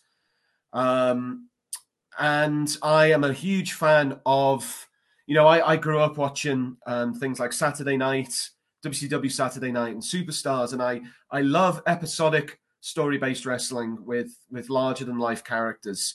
Um, and it's what I've wanted to present during my whole time in wrestling. And I was lucky enough to have the platform to do so at New Wave. Uh, in July, we debuted Higher Ground, July twenty-sixth of last year. Um, and since then, honestly, it's gone from strength to strength. I'd say we were kind of a cult hit on I W T V. We were certainly at one point one of the only promotions in the United States running, certainly in that uh, July-August period, because everybody else was struggling. And that's obviously, you know, we were just fortunate enough to have a, a home base with a permanent ring set up that we could welcome fans to under um Uh, you know, the conditions they had in place for large gatherings and stuff. And it's gone from strength to strength. November twelfth, we have our eleventh episode of Higher Ground coming up. And um, if you are, if you have been following or you want to follow Higher Ground since episode one and through our um, bigger pay-per-view shows that we do um, every month or two months, um, there is a, a, a very clear line of, of continuity and story involving a lot of regular wrestlers, and um, that's what we work really hard to present, and we think that we stand out as a result. Uh, and you mentioned uh, New Wave Pro Wrestling, Higher Ground two point oh, November twelfth, uh, fourteen thirty-nine Ash Street, and how do you say Terre Terre Haute? Terre Haute. Terre Haute. Haute. The, yeah, how like. Uh... You, how how do you go from from England to Indiana, man? That seems like a weird one. Um, story of my life. I uh, chasing a woman. That's ah, no, I um, I met I met a a woman uh, from Indiana, um, and we went back and forth a lot. Um, and we I finally decided to take the plunge. We decided to get married, and I applied for a uh, marriage visa in order to move here. Well, I get it's working out. You still got the ring on, so that's good. It just won't come off. Sounds that, like pop, that that popped me. I don't know. That, that was if, you, if you've got any tips, uh, I've, I've, any washing up liquid or special soap, then I'd love to know. Honestly, I mean, if we could get Rob Black on the phone, he might cut it off for you. Well, yeah, yeah, yeah. No, I'll. Uh, I think, yeah, I think I'll stay married. Actually, based based on that, yeah. All right, good. Stay married. Happy wife, happy life. You look like you're very happy, so this is working out for you, and you're doing. I don't want to overspeak. It seems like you're doing your dream job. You're involved in professional wrestling. For those not familiar with New Wave Pro Wrestling, uh, I looked down the list. We got Mad Dog Conley. He's the Higher Ground champion. He's taking on Eric uh, D- Eric Dillinger on uh, Higher Ground two point oh. We have the Ultra Rapid Championship. Jay Marston takes on Corn Boy. I'm very Corn interested boy. in Corn Boy.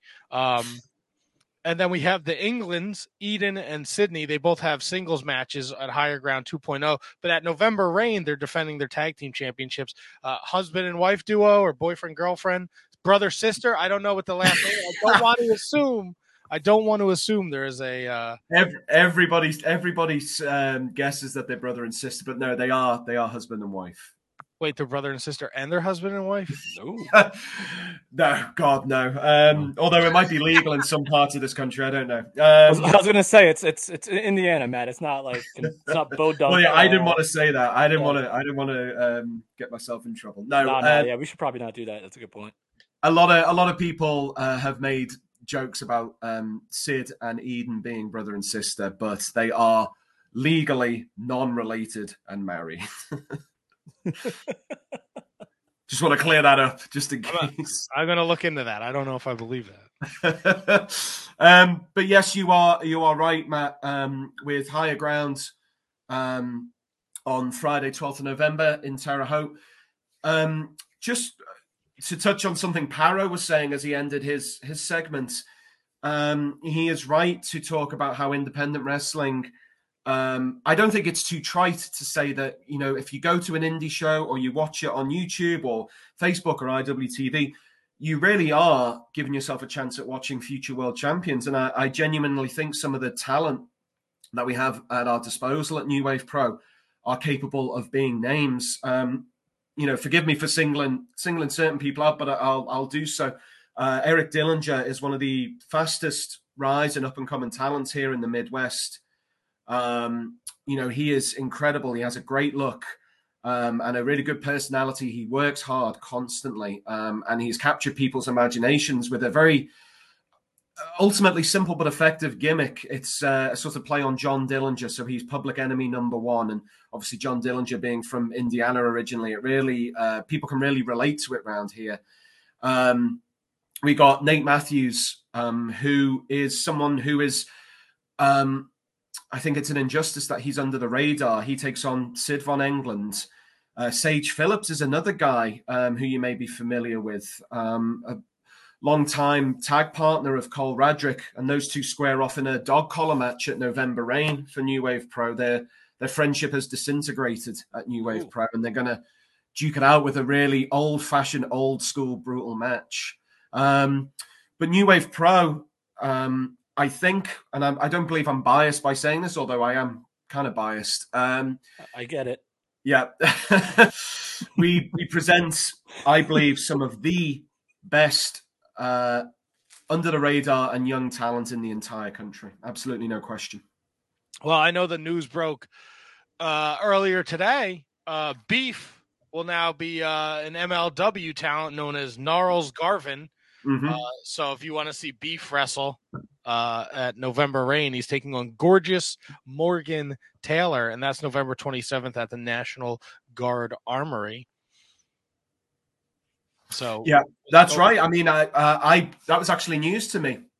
Uh, I wasn't aware that that Beef had, had signed with M L W. It being kept, I think, pretty much under wraps. Um, well, hey, I agree with the Twitter, uh, Facebook user there. There, Mott Spock said Cole Radrick is fucking legit. He is absolutely legit. He is one of the finest pound-for-pound wrestlers in this country. He's an incredible talent. Absolutely fantastic. Um, but with Beef, Beef's another incredible talent, and I'm glad to say that we we will have him in Terre Haute at the National Guard Armory against Taylor. Um, he's he's good to look at. He oh, delicious. they... Um, And he he moves incredibly well in the ring, and he's powerful, and he's somebody who um, their presence alone just makes you look at them. He has a, an inbuilt natural charisma that is very rare to find, and when you do get it, you know, mine that seam for all you can, frankly. Now, does Don't Die Miles get the name Don't Die Miles because he does dangerous shit?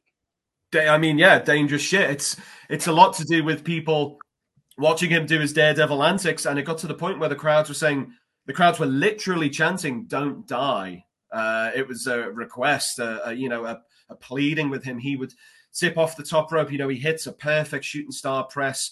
He he dives all over the place. You know, at um, at our Mob Rules show on July thirty-first, he went up against Gary Jay in a last man standing match, and the, the kid nearly killed himself just trying to get the victory, you know, and um I don't think there's a more fitting name for a for a wrestler around than "Don't Die Miles," because that's that's all you say when you watch him. You're holding your hands and you're like, "If there is a God, then please don't let this kid die."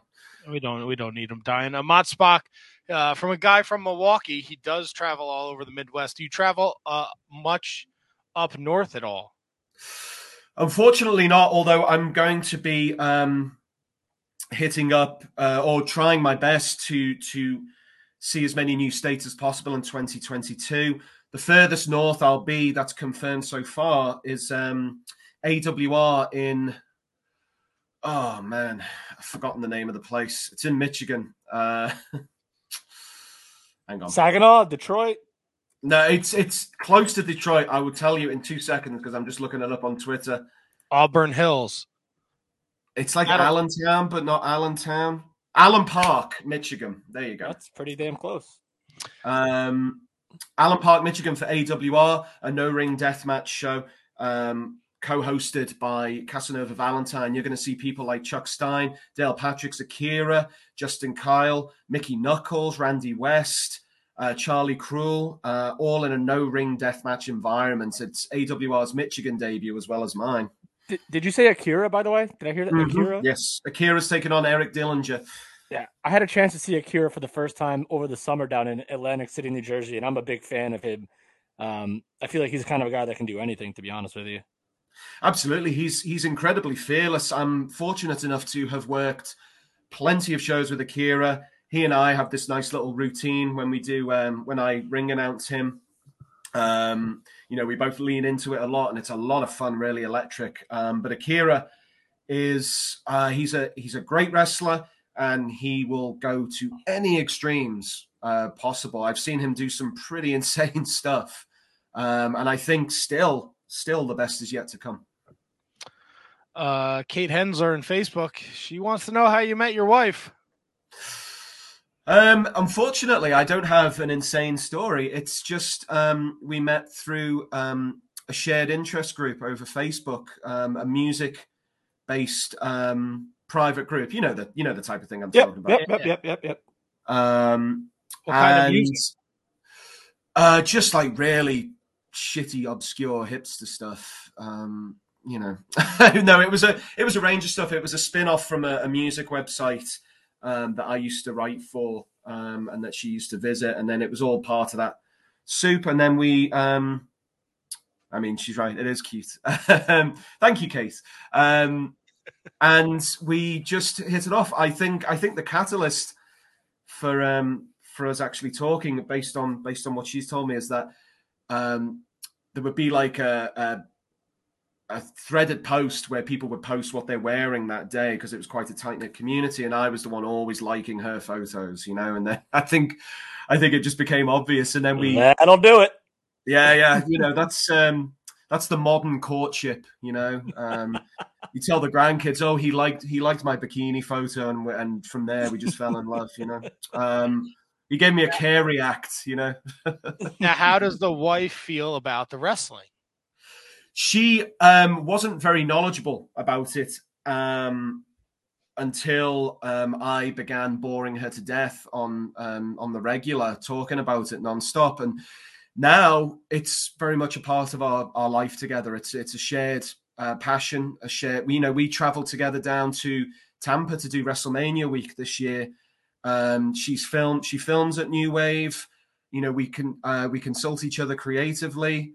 Um, it's it's it's very good. You know, I, it wouldn't be the same if I know I know enough people in wrestling that uh, keep the wrestling and their their other life their. You know, quote unquote, real life separate, and they keep their spouses out of it and, and whatever. But I, I can't operate like that. If if I'm if I'm involved in something that takes up, you know, the eighty-five percent of my life that wrestling seems to take up, um, then the other five percent is driving to shows, by the way. Uh, then I um, then I, I need to have somebody that I'm certainly that I'm married to along for the ride. And it's, uh, you know, we've had some really good shared experiences, and um, her knowledge, I mean, she's very intelligent, of course, and um, hmm. her knowledge of, of the business and its history and its present and the, the people we, we work with is um, is fastidious. It's it's second to none. Do you ever have to, like, uh, you ever see her cheering too hard for someone? You're like, hey. Take it down. Yeah, um, no, actually, no. Um, we both like and dislike the same people. Oh, okay, that works, though. There you go. Muy, muy simpático.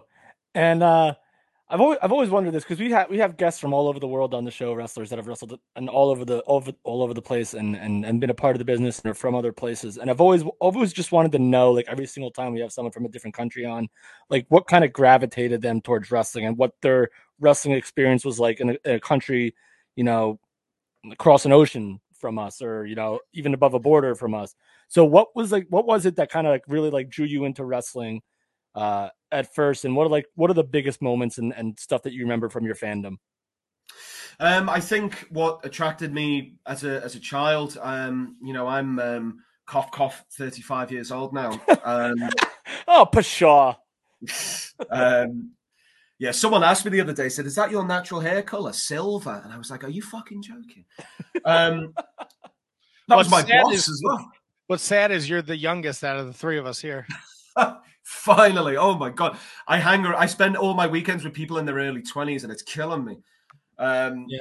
Try interviewing uh, people who are fucking nineteen, twenty, twenty-one yeah. years old. They have no idea what you're talking about when you make some I, obscure I, reference. Yeah. Yeah. Yeah. Obscure reference, like, you know, a phone book, for example.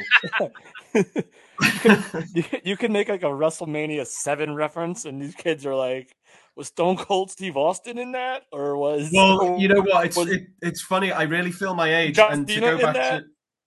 Yeah, to what you were saying, Kevin, um, my one of my biggest memories of wrestling fandom is actually having gone to SummerSlam nineteen ninety-two in Wembley. Boom.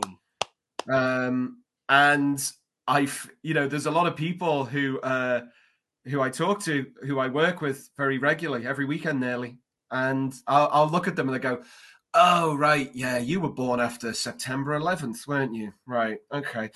You know, there's like these yeah. benchmarks you have to yeah. give with people. I'm like, I, I don't know what I'm talking about. No, that you're um, right. That is a huge. That's a that's a big benchmark here, especially for sure. Um, but ju- yeah, I mean, I was just just a you know no, no, using no. it as a as a means of time and things. But um, but to go back to what I was originally saying, um, it's the theatrics that always got me from from a very early age. Um, I've cited this before to people, but. My my earliest earliest wrestling memory is certainly watching um, Undertaker, uh, presumably on an episode of Superstars or something, and he's beaten um, he's just beaten a job guy, you know, and then he puts him in a body bag and then hits a leg drop on the body bag, and to a, a kid of four or five years old, that's terrifying. And I remember, you know, I used to talk to my dad about it and be like, "Is he really dead? Is he really dead?" um, And, you know, probably my dad being my dad would probably say, "Oh, yeah, oh, yeah, definitely dead." Um, um, you know, people like Papa Shango, when he would set people on fire and have the black slime coming out, and uh, Jake Roberts having uh, the snake bite. Um, Macho Man. Yeah, Savage, yeah. Stuff like that really, really embeds itself on your psyche, um, and you don't ever, ever forget it. Um, and as time's gone on, you know, it's the theatrics um, that has always kept me there. The pageantry, the the, the lights, the colours, the the dramatics of it all, um, and it's something I'll never ever fall out, fall out of love with. Um, and any promotion who does things in a, an, you know, an old school way, um, what some may call the proper way, if you will, um, will always always get my attention.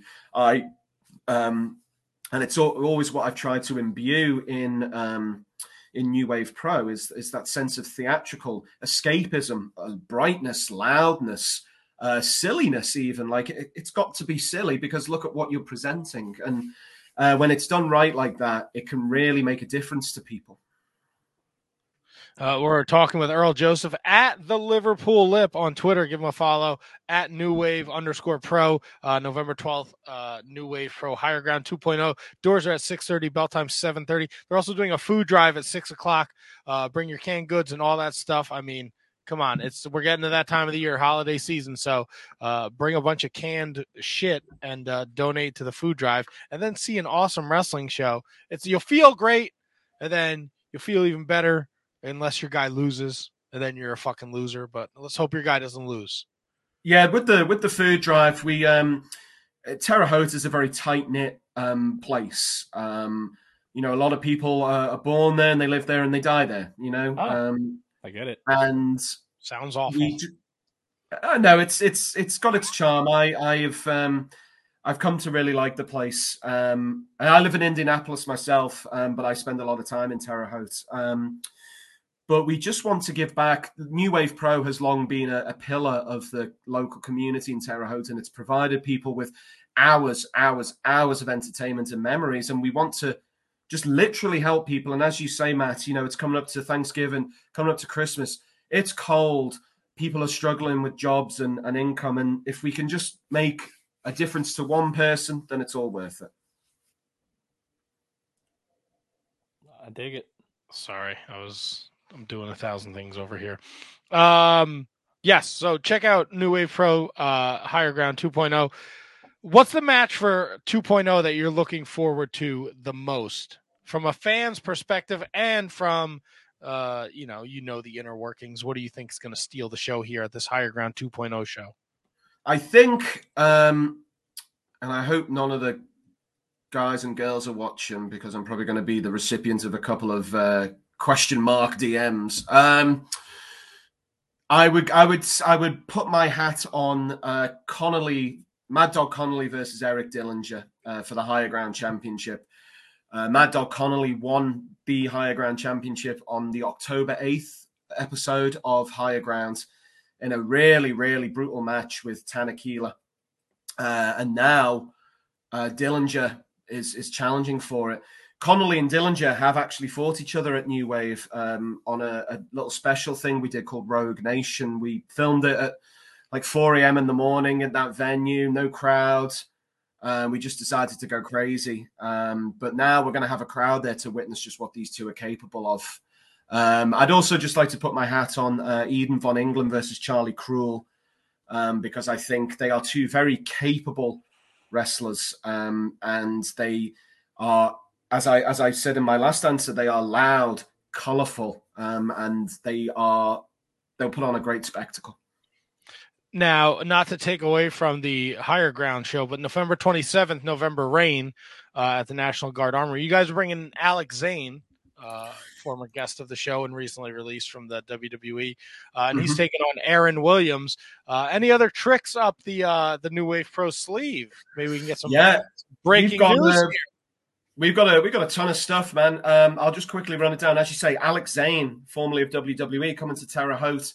And that's in line with, um, we've had two other notable former W W E guys. In May, we had Mike Bennett, and in July, we had J T G. So, you know, New Wave Pro gets the, gets the names, gets the stars.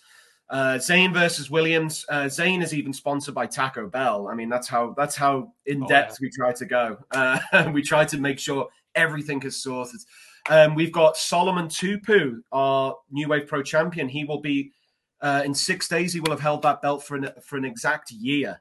Um, and he faces Don't Die Miles. And this is Don't Die Miles' first ever shot at the New Wave Pro Championship. But Solomon has beaten people like Lord Crew. He's beaten um, he's beaten Aaron Williams. Uh, he's beaten Ace Perry. He's beaten Conan Lycan. And there's a lot of people he's put down in order to keep this championship. And Miles is going to have the challenge of a lifetime. Uh, we have Cole Radrick and Sage Phillips, former best friends, now fantastic enemies, in a dog collar match, um, which is going to get violent. If you like old school violence, then these two will leave no stone unturned. Uh, we have Gary J, who I'm sure you're all familiar with, um, taking on Freddie Hudson for our Crossroads Championship, which is equivalent to the Intercontinental Championship, if you will. Um, we have Eric Dillinger, that man again, and Nate Matthews uh, in a street fight. Um, now, these two have had a great rivalry. Um, they fought each other at September twenty-fifth, and Nate Matthews got um, got the win there, and it was Eric Dillinger's first loss at New Wave Pro, first direct pinfall he suffered. So Dillinger in the street fight is going to be looking to get revenge. We also have, as you pointed out, Beef versus Morgan Taylor. Big Beef. Um, Big Beef, baby. Let's go. Yeah, that's um, that's a match that surprised a few people, but we we um, we pride ourselves on unearthing some some real diamonds, um, people who are looking for just one big opportunity, and Taylor has the biggest opportunity of his career here against Beef, and as we know, Beef was signed or confirmed today for M L W, so this is a real chance. If, if Taylor gets the win, it will propel him. Um, we also have the Von Englunds defending the tag team titles against Nick King and Orion Creed, both from Saint Louis, both very, very capable guys. And um, that's it for now. But don't discount, um, don't discount there being more, certainly. Um, gorgeous, this gorgeous uh, Morgan Taylor. I'm not gonna, and look, I am in no position to say anything about anybody. He's not very gorgeous. Is that yes, he is. He's beautiful. Right. Why isn't he beautiful, Morgan Taylor, then, Earl? Uh, I don't know, because the pattern the pattern was already taken. I don't know. Oh, fair enough, Bobby. You know that pattern. No, it's um, it's a really um, the way he works that is is fantastic, and sometimes there's a barometer for me where it's not just about entertainment, but if somebody makes me laugh, which is kind of difficult, um. if somebody just makes me laugh or smile just by simply like being in my presence, and I'm just like, I'm putting all my support behind this person. I like that. Kevin's going to pee his pants if we, if, and he doesn't want to, he doesn't want to be disrespectful for you. I told Kevin, just go pee. Don't piss yourself. No, unless, unless thought, you want to make Earl laugh. I thought you meant just go now, like right here. No, like go take a piss. Earl's not going anywhere. I can hit me and Earl can shoot the shit. I can ask right. questions. Earl, later. I will be right back. It'll be two yeah, minutes. But... Please don't um don't give yourself a burst kidneys on my account, mate. All right, Kevin's gonna go take a piss. Me and Earl are gonna hang out. And uh, I, I gonna, how long, Earl? Oh, look at that! Look at Kevin. Don't hey, pee don't on... zoom. Don't zoom in. I don't need nope, to see. Nope. Nope. Nope. Nope. Don't don't there pee on the screen, Kevin. There you go. Better. How long did it take you to be able to say Terre Haute? Um, just on the first go, honestly. Really? Yeah. I can't speak English for shit, and that would drive me crazy. Terre Haute. I wouldn't be able to say that. Like now, I can. I say mean, I think I surprised. Uh, I surprised a lot of people when I said, "Oh, it's it's French for higher ground," which is why the show's called Higher Ground. People go, "Really? Oh, look at you." What's the uh for you? What's the biggest difference being in the States versus your home? Oh man, the biggest difference. Biggest, the big. I'm sure there's a thousand. Uh, but you, I mean, look, it's the Midwest. It's not like you're here on the East Coast. People out here are a different breed. Uh, I'm sure it's a little easier well, over there. I would, I mean, I would say actually, and this is this is a point I've made to um, a few people, is that where I come from, specifically the northwest of England, um, is similar um, morally and sort of spiritually and philosophically to the Midwest, I think. You know, they're primarily working class, post-industrial, um, you know, neglected by government for, for generations, um, left to fend for themselves. And there's a, there's a certain, um, uh, you know, mental and physical fortitude that's crafted through through that kind of um, living, that, that kind of atmosphere.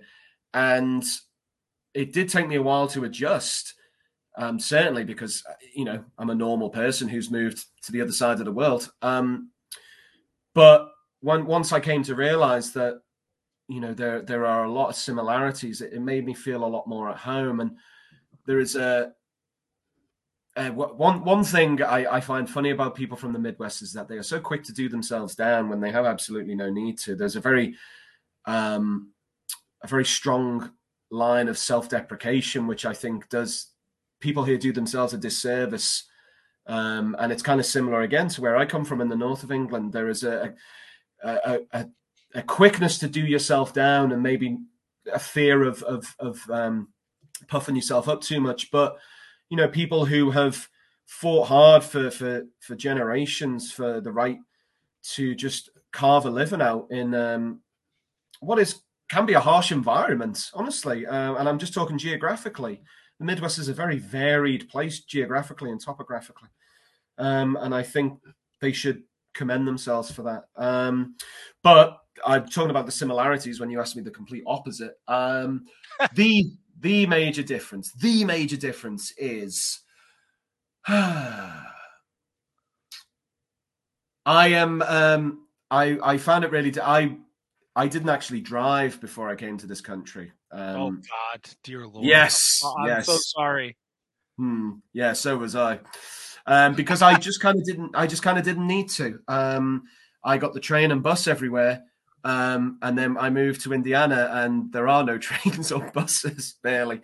Um, so, it, I mean, Indianapolis specifically is built for the automobile because um, it's just a big circle.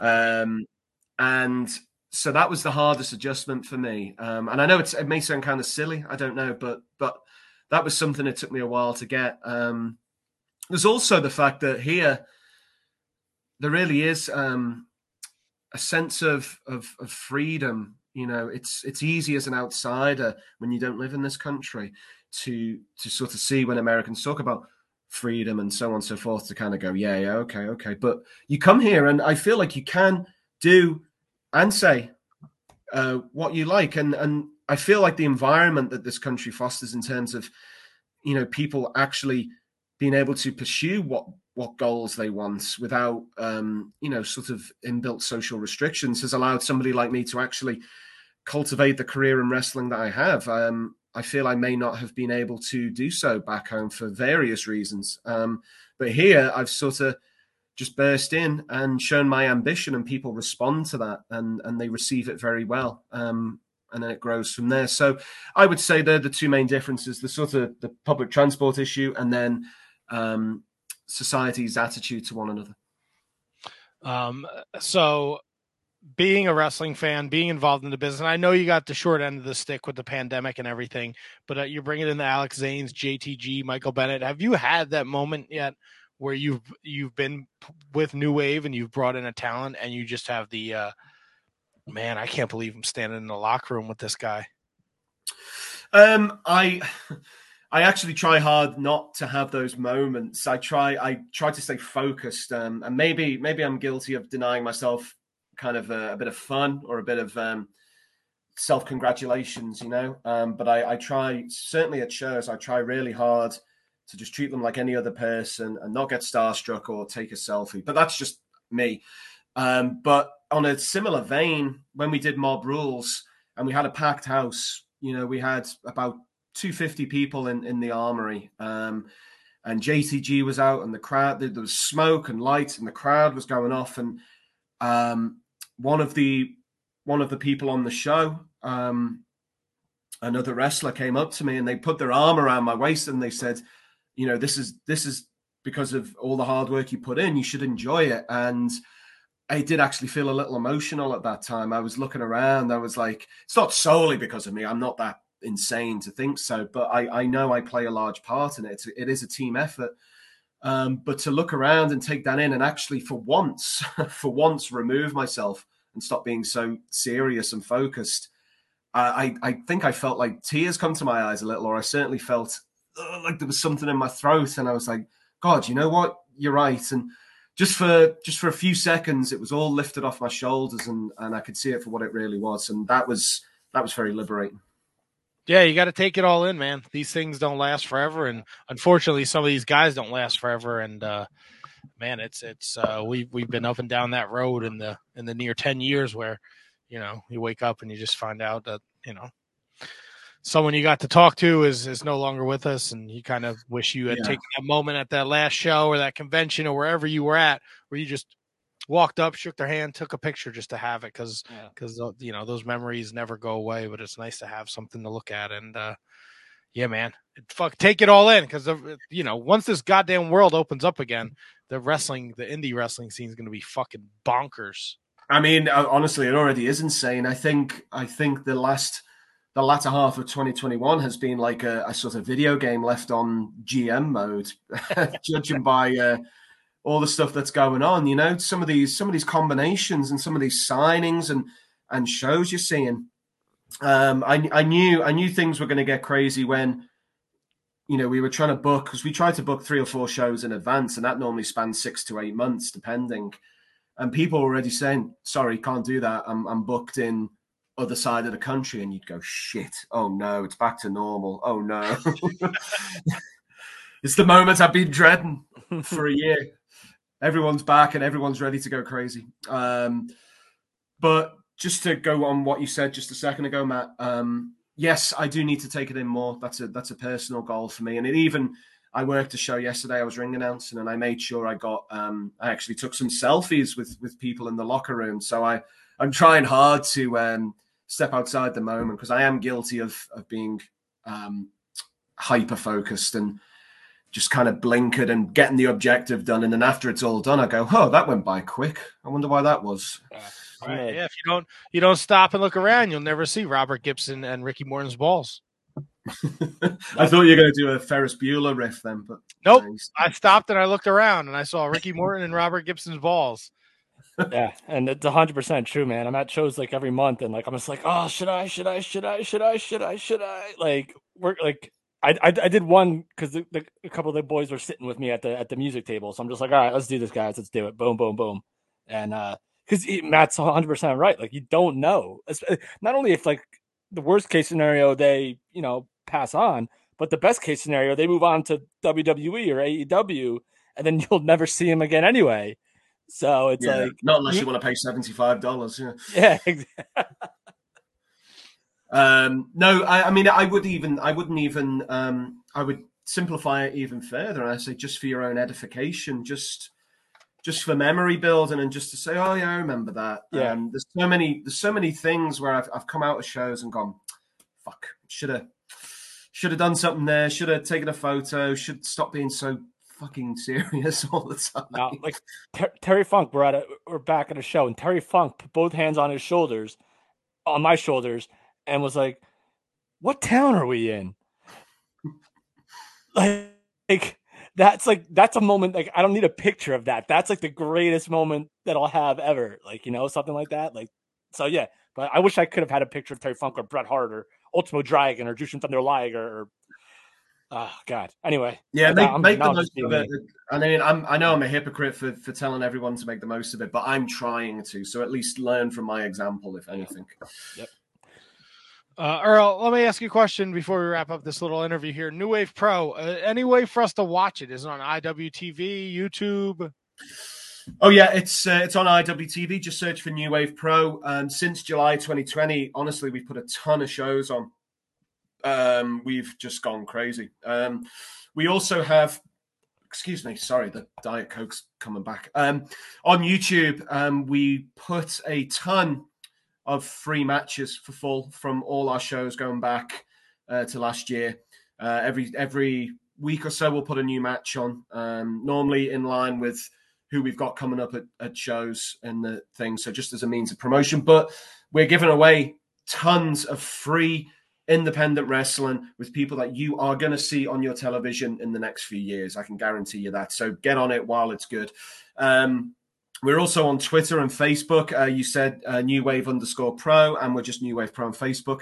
We um, we try very hard to do regular video content and push our storylines through social media. So if you like being kept actually up to date and abreast of what's going on and having callbacks and being reminded as to why things are actually happening, uh, then follow the New Wave Pro social media, because we tell you, we hold your hand and we tell you exactly what's happening. Um And I guess just before we do wrap things up, just want to plug once more, Higher Ground, Friday, November twelfth, fourteen thirty-nine Ash Street, Terre Haute. Uh, Dillinger versus Mad Dog Conley for Higher Ground Championship. Nate Matthews, Sid Von England. Eden Von England versus Charlie Cruel. Sage Phillips is going to be there. Solomon Tupu has announced that he's going to be there, uh, and he said he's feeling unpredictable, so who knows how that'll go. And we have November Rain, Saturday, November twenty-seventh. That's Thanksgiving weekend. Man, eat all the food you want. Make sure you come a couple of days later to New Wave Pro at the National Guard Armory. Tickets start at only ten dollars for general admission. And you're going to see people like Alex Zane, Aaron Williams, Don't Die Miles, Solomon Tupu, Gary J, the Von Englands, Cole Radrick and Sage Phillips in a dog collar match, Eric Dillinger and Nate Matthews in a street fight. You're going to see Beef. Beef's just been signed by a, a company that has global coverage. Beef, fuck yeah. And you you only need to pay ten dollars general admission. Terre Haute is only ninety minutes from Indianapolis. It's a couple of hours from Louisville. You're about three hours from Chicago. Guys, I, ca- I can't say enough. You should come, because this is going to be one of these shows of the year. Uh, and I don't just say that. I mean it. Well, Earl, Earl, there's oh. that English again getting in the way. Earl, we appreciate you taking the time out of your schedule to join us at the Liverpool Lip on Twitter. Make sure you're following him. The ticker has been going all night with all the info for New Wave Pro at New Wave underscore Pro. I just subscribed to your YouTube channel, the New Wave Pro YouTube channel. So uh, I'll take some time this week and catch up on the product. Uh, we wish you all the best of luck with these shows in the future. And anytime you want to come back, Earl, you're more than welcome here to shoot the shit. We had a great time. We could talk figures. We could talk W C W. We could talk about the weird shit that us Americans do that you don't understand. Well, we'll have to do a five-hour special, but yeah, sure. Mm. We're go- hey, we're good at five-hour specials, Earl. And, uh, you know, I know you kind of just reached out to us out of the blue, but you're right smack dab in the middle. We're three weeks away from ten years as a podcast, uh, so we're we're super excited that you could be along for the ride, uh, even if you showed up a little late. But uh, strap in, because we got a lot of shit planned. Thank you, Kevin. Thank you, Matt. Uh, it's been a real pleasure to be on, and I will definitely – be on in the future if you'll have me. Ah, love it, Earl. Love it. Enjoy the rest of your night, uh, and we'll talk soon. Thank you. Take care. Thank you, Earl. The Liverpool Lip. Uh, be oh, sure yeah. to follow him on the Twitter machine. Uh, Kevin, let's take a commercial break because now I got to take a piss. Boy, that was that was we're getting very dangerous territory. Yeah, no, I, I hear you, man. Look, if Paro was fantastic, Earl was fantastic. I got fucking Bill Apter sending me Twitter messages over here. Uh, what, what is Bill Apter? All right, go go go take a, a p- uh, that, look who's Tony here. Just showed up. Tony's here. Tony, we're just gonna. You know what? I'm gonna take a piss, Kev. We're not even Tony. You ready? Hit me, Tony. Hit me with the show. What's wrong? Oh, you can't you can't hear him. Sorry. Hey, boys, what's up? All right, Tony. I'm gonna take a piss now because we were just gonna do a commercial break, but since you're here, we don't need to do a commercial break. You could tell uh, uh, the wonderful people out there about the fantastic shows on the Shining Wizards Network. We got upcoming guests scrolling across the bottom there. I'm going to go take a lizard, and then uh, we'll come back. And Tony's here. Tony, guess what? We haven't talked a, sh- a shred of any wrestling, so we got so much to catch up on. I'm going to pee and shut my mouth. Yeah, t- Tony's going to be real late, but then he's going to leave at a half hour. Okay. Do you have to go pee? I know you peed already, but do you have to go get a drink ski or anything? Who, me? Who, you? Yeah, you. Do you, do you need Do you need a little need buffer you. time? Do you want to play?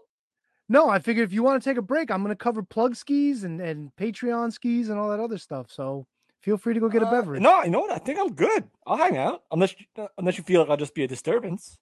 No, not at all. But you know what, Kev? You know it's a great disturbance to have? Eight fucking shows available on the Shining Wizards Network, Kev. We're talking Midnight Jewelry with Mike Norengonger and Calvin Brody. We're talking the Mark Order Podcast with fucking Ryan Schlong and Kate the Hate and Great and, and I don't know, whatever else rhymes with that. And fucking right. Matt and Anthony Roos. Maybe I will and, sit this out. All right, go ahead. Go away. I, I can't even see you anyway because I'm reading off the screen. Justin and Vince over at Inconclusive Breakdown.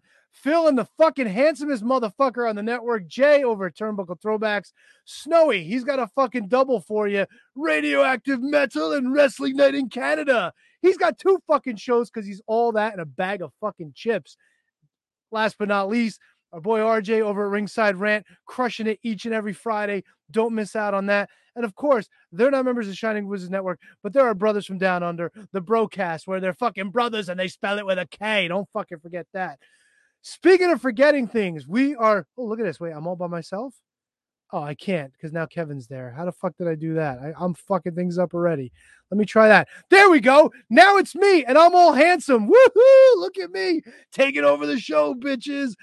Folks, I don't know if you were aware of this, but you can, of course, support the Shining Wizards as one of our Patreon producers. Wah, wah, wah, wah, wah. That's right. Each and every week right here on the Shining Wizards, you're a Patreon producer for as little as one dollar. We will mention your name. If you donate three dollars a month, you get access to our, unfortunately not growing at the moment, but growing very soon, uh, archive of exclusive episodes. Exclusive episodes. We cover pay-per-views. We cover matches. We, we, get, we cover wrestler profiles. We do every fucking thing you can imagine. Well, almost everything. But anyway, that's our three dollar tier. Five bucks, we will plug your shit. You got shit, especially Kate, because she got tons of shit to plug. We'll plug anything and everything you want. ten dollars, twenty dollars, I don't even know. We got boxes of wizardry. Every three months that you're fucking giving us ducats, we're giving you cool wrestling shiznits. Who doesn't like wrestling shiznits? I love wrestling shiznits. Matter of fact, I took a big old wrestling shiznits before I got on the show tonight. What, what? Anyway. Time to thank those who continue to support us, the wacky motherfuckers of the Shining Wizards Network. We got Kathy Hummer, the queen of the Shining Wizards. We got Manny Crazzo, the king of the Shining Wizards.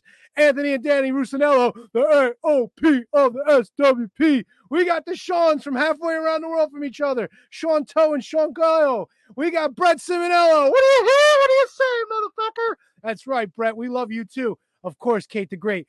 She fucking gets so excited every time we mention her name, but how can we not? She's all over the place, but you can find her in the one and only place where she will promote your shit instead of promoting herself, because she is a shameless, shameless self-promoter, easy for me to say, but she will also help you promote your shit with the same intensity and shamelessness. on deck I C dot com is the place. Head on over there, and she'll also send you thirst trap pictures, maybe. I don't know. It's a rumor I heard. I can't confirm that, but whatever. Matt Garifo, no relation to the K J G. Matt Mellinger, definitely no relation to the K J G. They don't even have nope. the same fucking name. I'm losing my mind. Yep. Christine Friesendorf, Mark Parolini, happy birthday, Mark. I just realized like a fucking week ago that we've been saying his name wrong for fucking ten years, but we wish him happy birthday every fucking week because every week it feels like his birthday. It's awesome. We love it. The Scotch drinks more himself, Kenny Halsey. Fucking handsomest guy on the turnbuckle throwbacks, Jay Kopp, the big copper pump. The Mod Spock, Thomas Cobbs. I heard that fucking guy's coming back to this area. Why would you come here? We're all trying to leave. Stay the fuck on fucking whatchamacallit, wherever the fuck you're from, Milwaukee Tom, you fuck. Uh, Michael Hammond, Matthew Birch, the True Prince of Pro, Braden Berger, and I think he's the LeBron James collecting motherfucker, whatever he does. Brendan Haney, Kerry Cowling, that motherfucker from the Wednesday night show, Ryan Schlong. And of course, last but not least, I don't even know if Kevin's back because I'm on the screen, but his pal Antonio Hosserman makes experimental music at harvest man records dot bandcamp dot com. He's the one, the only, too sweet to be sour, too lean to be mean, the ferociousest motherfucker on the planet, William Mercier Junior Lives are gonna be in William Mercier's hands. You know what I mean? I just did it for that read. Hey, Tony, Kate wants to know, where is Milwaukee Tom from? Mm, that's a great After question. I put her over fifteen times, she's gonna I mean, he's fu- his fucking name is Milwaukee Tom, and you were mi- running around like a maniac. God. Happy Welcome Halloween, to the boys. Show, Tony. You know, I was going to jump in after Paro, and then I, I was getting everything set up, and then I realized you'd already started on uh, the next guest, and I was just like, well, I'm going to be sitting out for a little while, so it's all cool. It's all good. Well, they we had a, a good time with uh, with Paro and Earl. Uh, and now it's it's us time. Now it's time. That's it. It's, it's boss time. Uh, so where do you guys want to start? Um, Ring of Honor.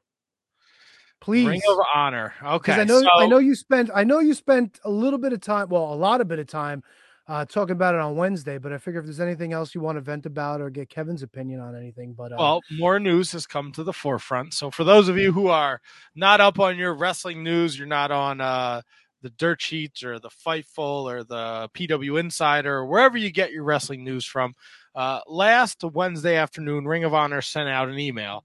It said, throughout the pandemic, our top priority was to keep everybody healthy and safe. And despite not producing any live events over eighteen months, we were able to keep ourselves fully, uh, keep everyone fully contracted.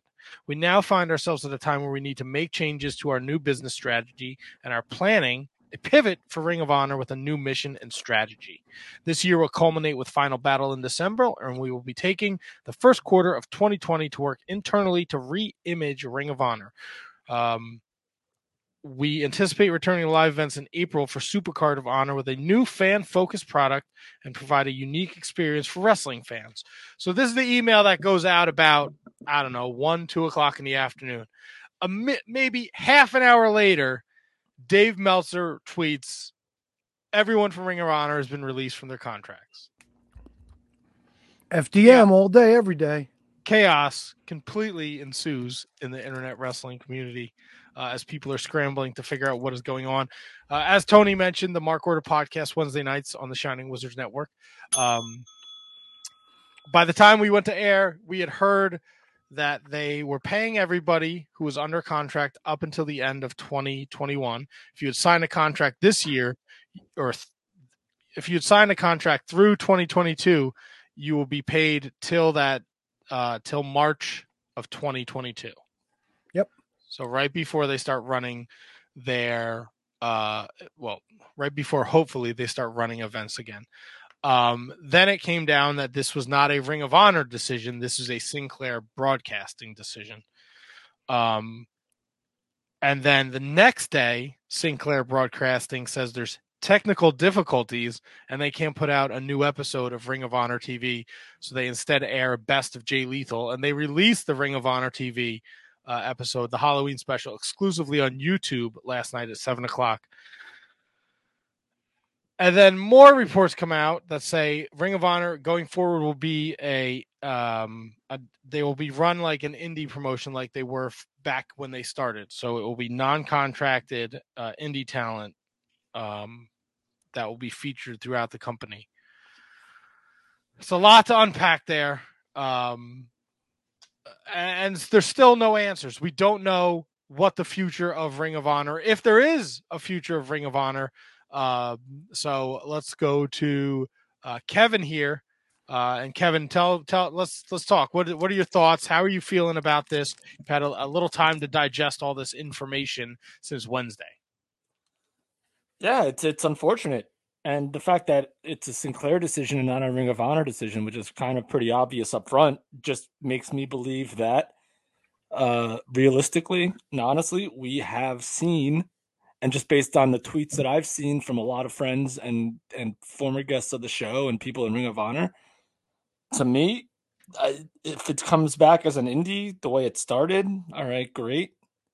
But um, I have no faith that Ring of Honor coming back. Is that just based on all the None. stuff you've seen out there? Decisions like this don't in a in a business don't get made, like, unless the company has extremely little faith in you. Like, and they did the right thing. Ring of Honor and Sinclair did the right thing during this entire two-year pandemic. And so they did it. And you're not making money while you're while you're taking care of an entire staff for, you know, nineteen months. Uh, you're you're not winning. You're not making money. So at the end of the day, it just comes down to making uh, making money, and they weren't doing it. So it, it to me, again, I, I know nothing. I'm very very limited in my knowledge of a lot of this stuff, but to me, this reeks of like Turner W C W, not with that mal- as malicious intent. I'm sure Sinclair would love to have Ring of Honor around for as long as it is profitable and is entertaining, and as long as it would one day hopefully maybe put shows on the million syndicated channels they have.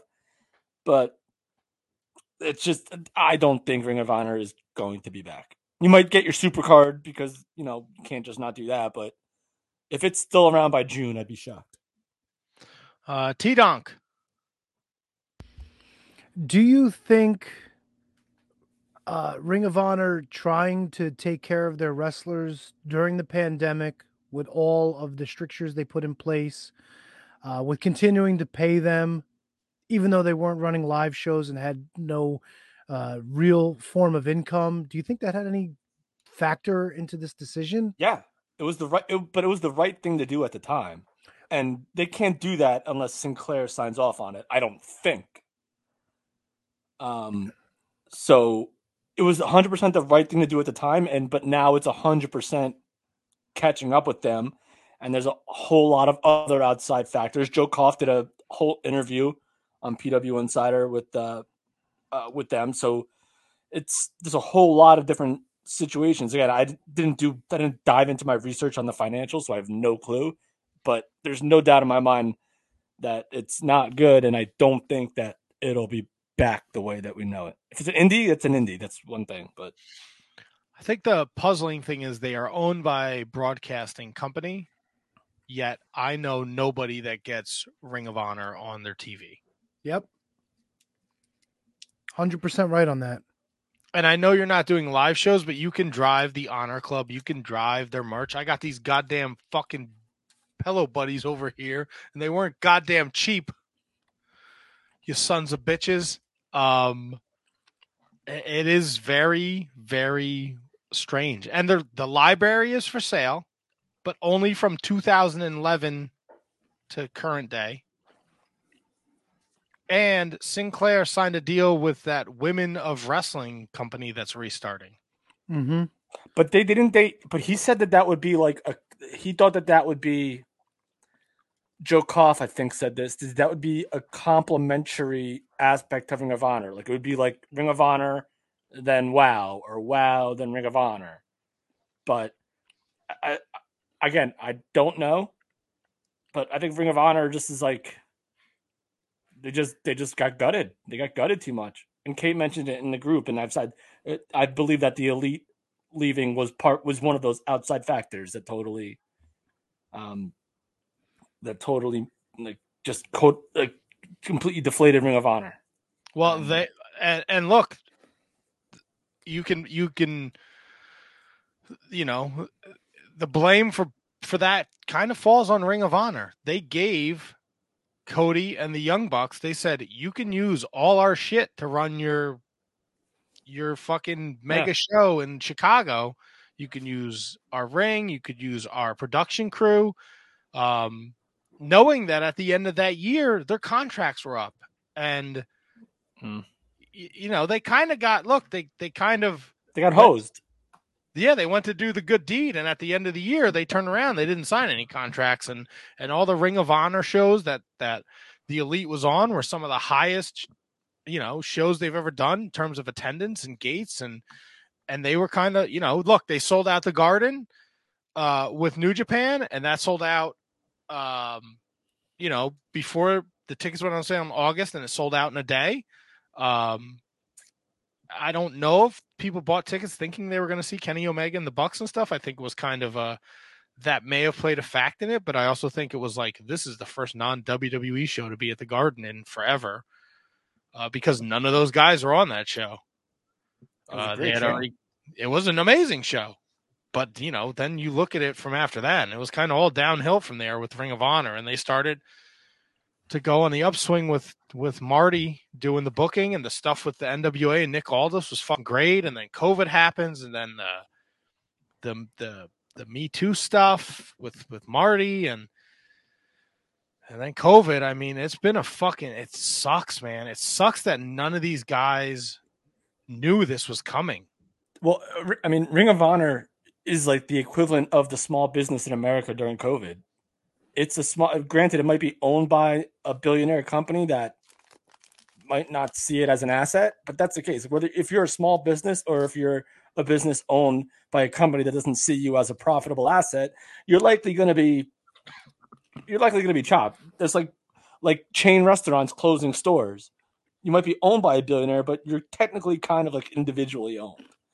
And so you're going to feel the wrath of what the last few years have been like for every small business. So that's what, that's essentially what it is. Yeah. But then my question to that is, but did Sinclair do everything in their power to try? Like, I kind no, of, of course like, not. It's like a, like an E C W T N N deal. Like it was just like, eh, all right. So, all right. You. So, all right. What could, what could Sinclair do? Put it on W G N? Don't they own like, W G N? What do they I don't own? know what, look, they could have put it all over. No, Kevin, nobody I know watches. They don't have, they don't have Ring of Honor on their fucking T V. All right. That's well, a like, problem. All right. So how much would it have, how, how much of a difference? I don't know what channel Sinclair owns. Don't know, but I'm assuming it's nothing. It's not Turner. It's not U S A. It's not, God, it's not F S one. It's um, they might, they might own Fox stations actually. Now that I think about it.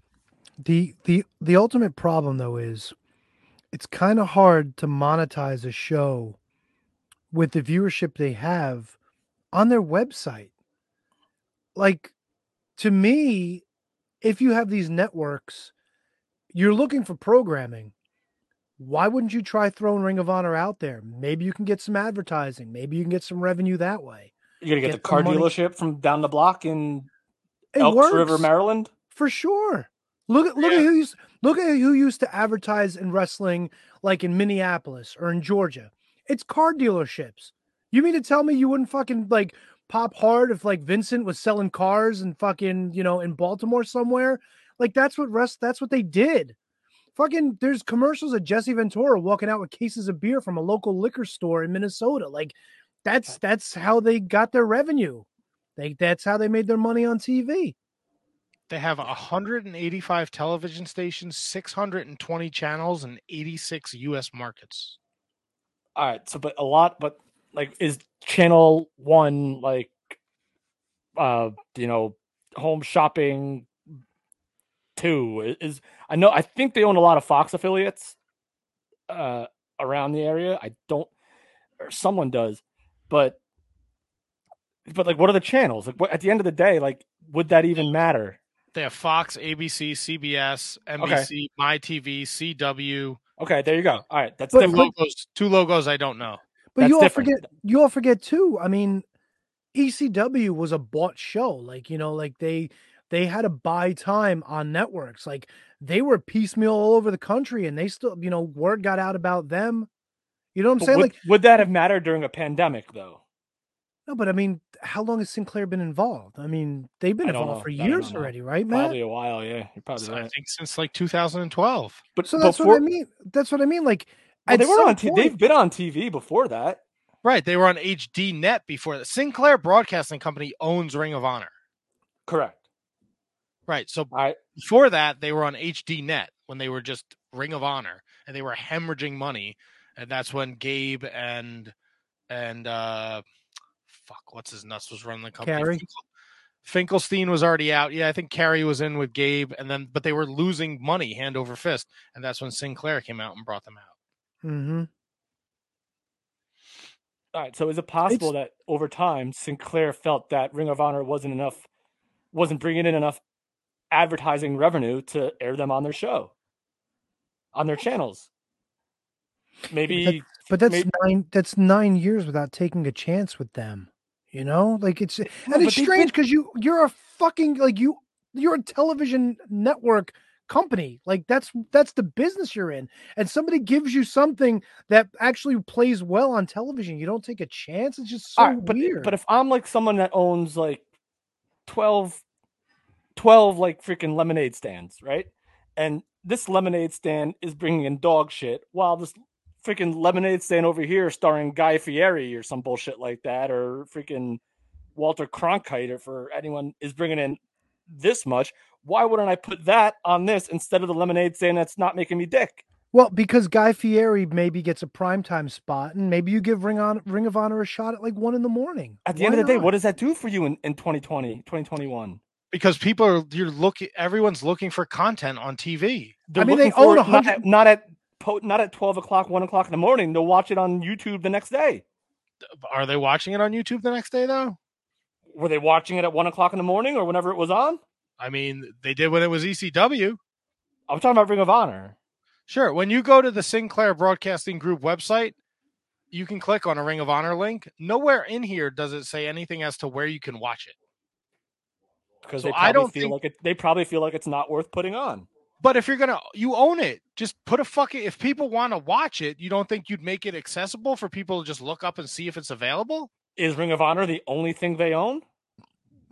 See, they own Tennis Channel, Stadium, News Operations, Comet T V, Charge, Stern. Right, let's put, let's put Ring of Honor on the Tennis Channel, see how that goes over. No, I mean, when you click fucking Ring of Honor on the fucking website, it has zero information as to where I can see it. Because it's probably not on anywhere. So then what's the point of being a fucking T V company and owning a wrestling promotion and not putting it on T V? To sell it eventually and make more money. Yeah, but how are you going to make money if you're devaluing the brand by not doing fuck all because with it? Because it's years? wrestling. Someone will buy it and on the name value. How much okay, money did okay. W C W make or Turner make on the sale of W C W? Nothing. So, no, so Kevin, you, your point, your point though is that they'll eventually make money on it. How are they going to make money on it if nobody's fucking watching it or nobody knows where it is or nobody even knows it but, exists? But, but here's where you're wrong now, because people are watching it, just not on T V.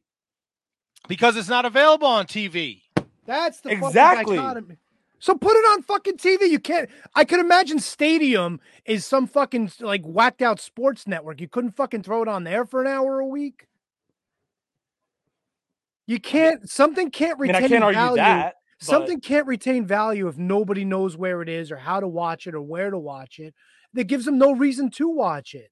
So whatever value you have, it's diminishing the longer it's not available and you're not making people aware of it. And you're paying for production. You're sending people to fucking Baltimore to record it. Yeah.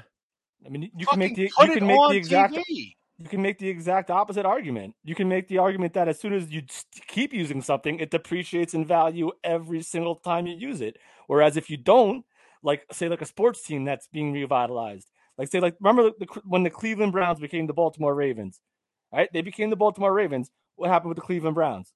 They brought them right back to Cleveland, and they freaking they're a gold mine again. So that could happen with Ring of Honor if someone wants to take a chance and buy it. who's going to fucking want it? It's worth the paper it's written on. Nothing. It's like I'm you playing, said, if you if you have an N F L team and you're not investing in your team, who's going to fucking want to come see them play? Look at the Expos. Look at the Montreal fucking Expos. They did fuck all, and they had like one hundred people showing up for games, and they had to fucking move them out of the goddamn country. And a team was willing to pay for it, weren't they? Because it's, a, it's an M L B franchise. You think somebody's going to be willing to pay for Ring of Honor because it's wrestling? Not as much as a M L B franchise, but someone will buy it. Not nearly as much. You know who's going to buy it? Of course not nearly as much. W C W was a national franchise. It wasn't near, it wasn't nearly as as much as it was worth at one point. It was purchased for.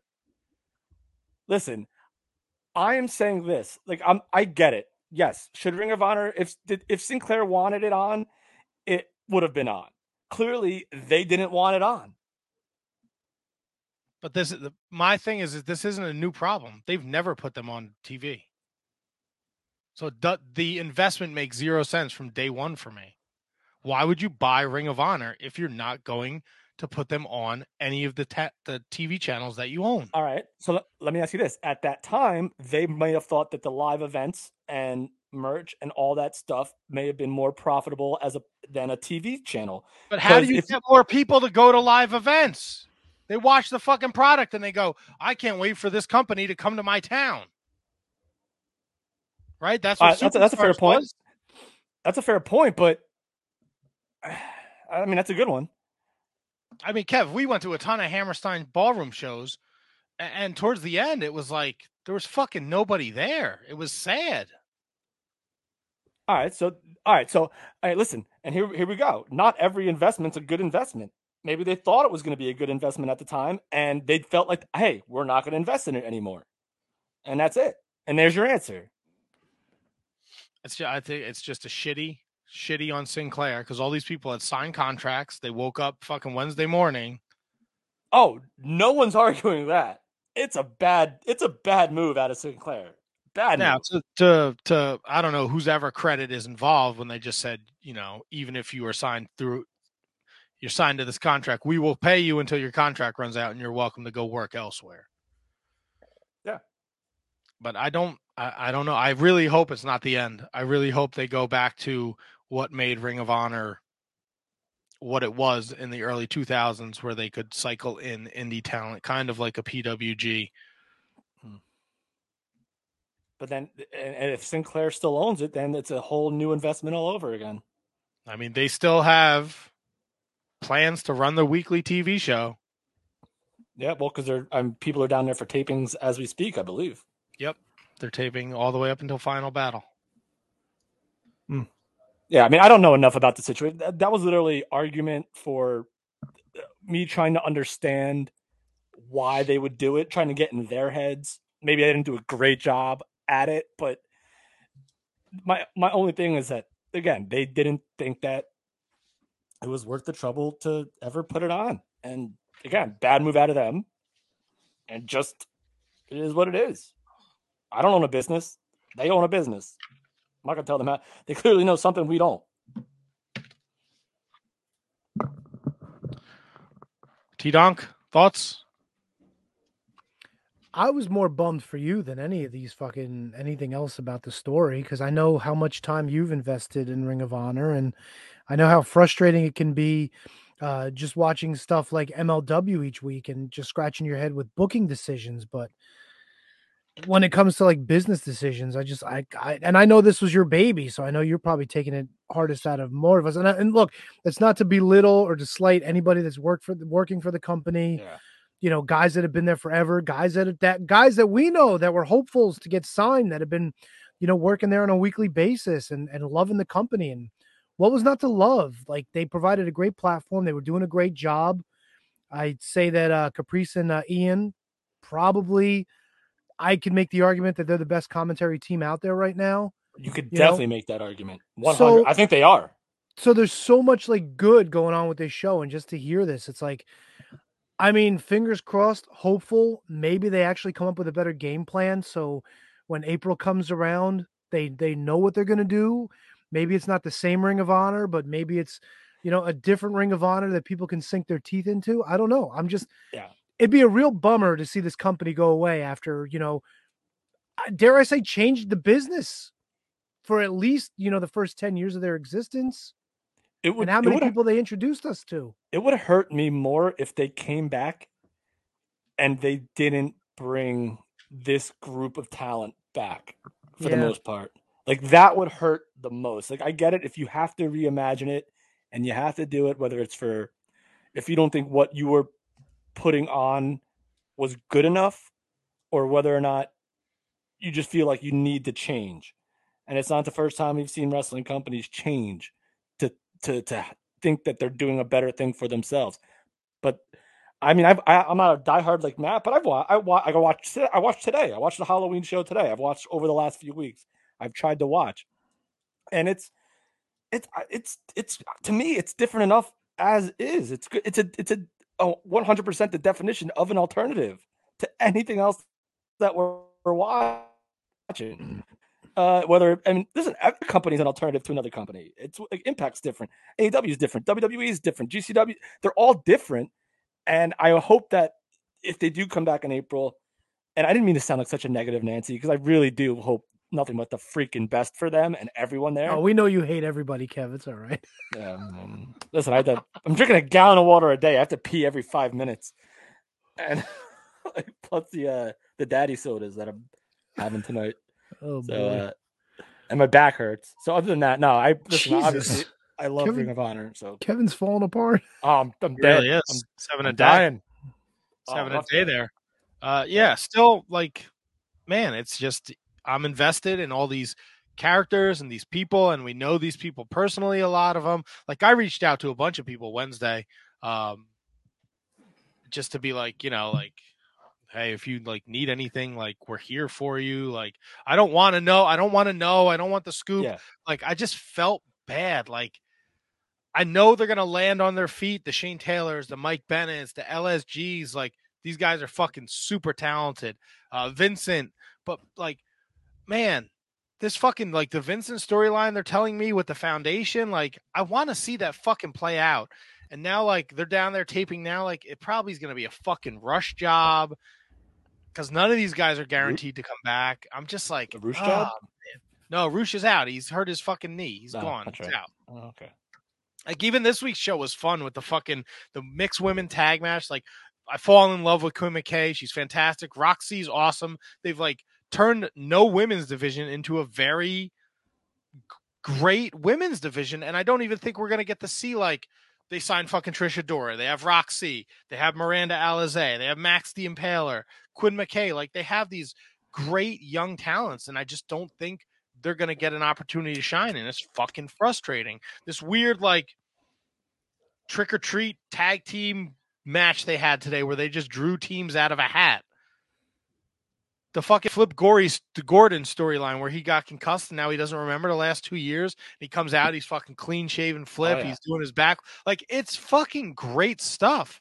Stuff with S T P. I mean, they ended... Sparky Plug? No, Shane Taylor promotion, man. They ended the show with Sledge attacking his teammates. That's right. Yeah. So everyone everyone says that, and, and we've, we just said it on, on the show today. There's so many different places for people to work. Well, one of them, one, one of, one of them might not be there anymore. So, man, I hope not. I really hope not.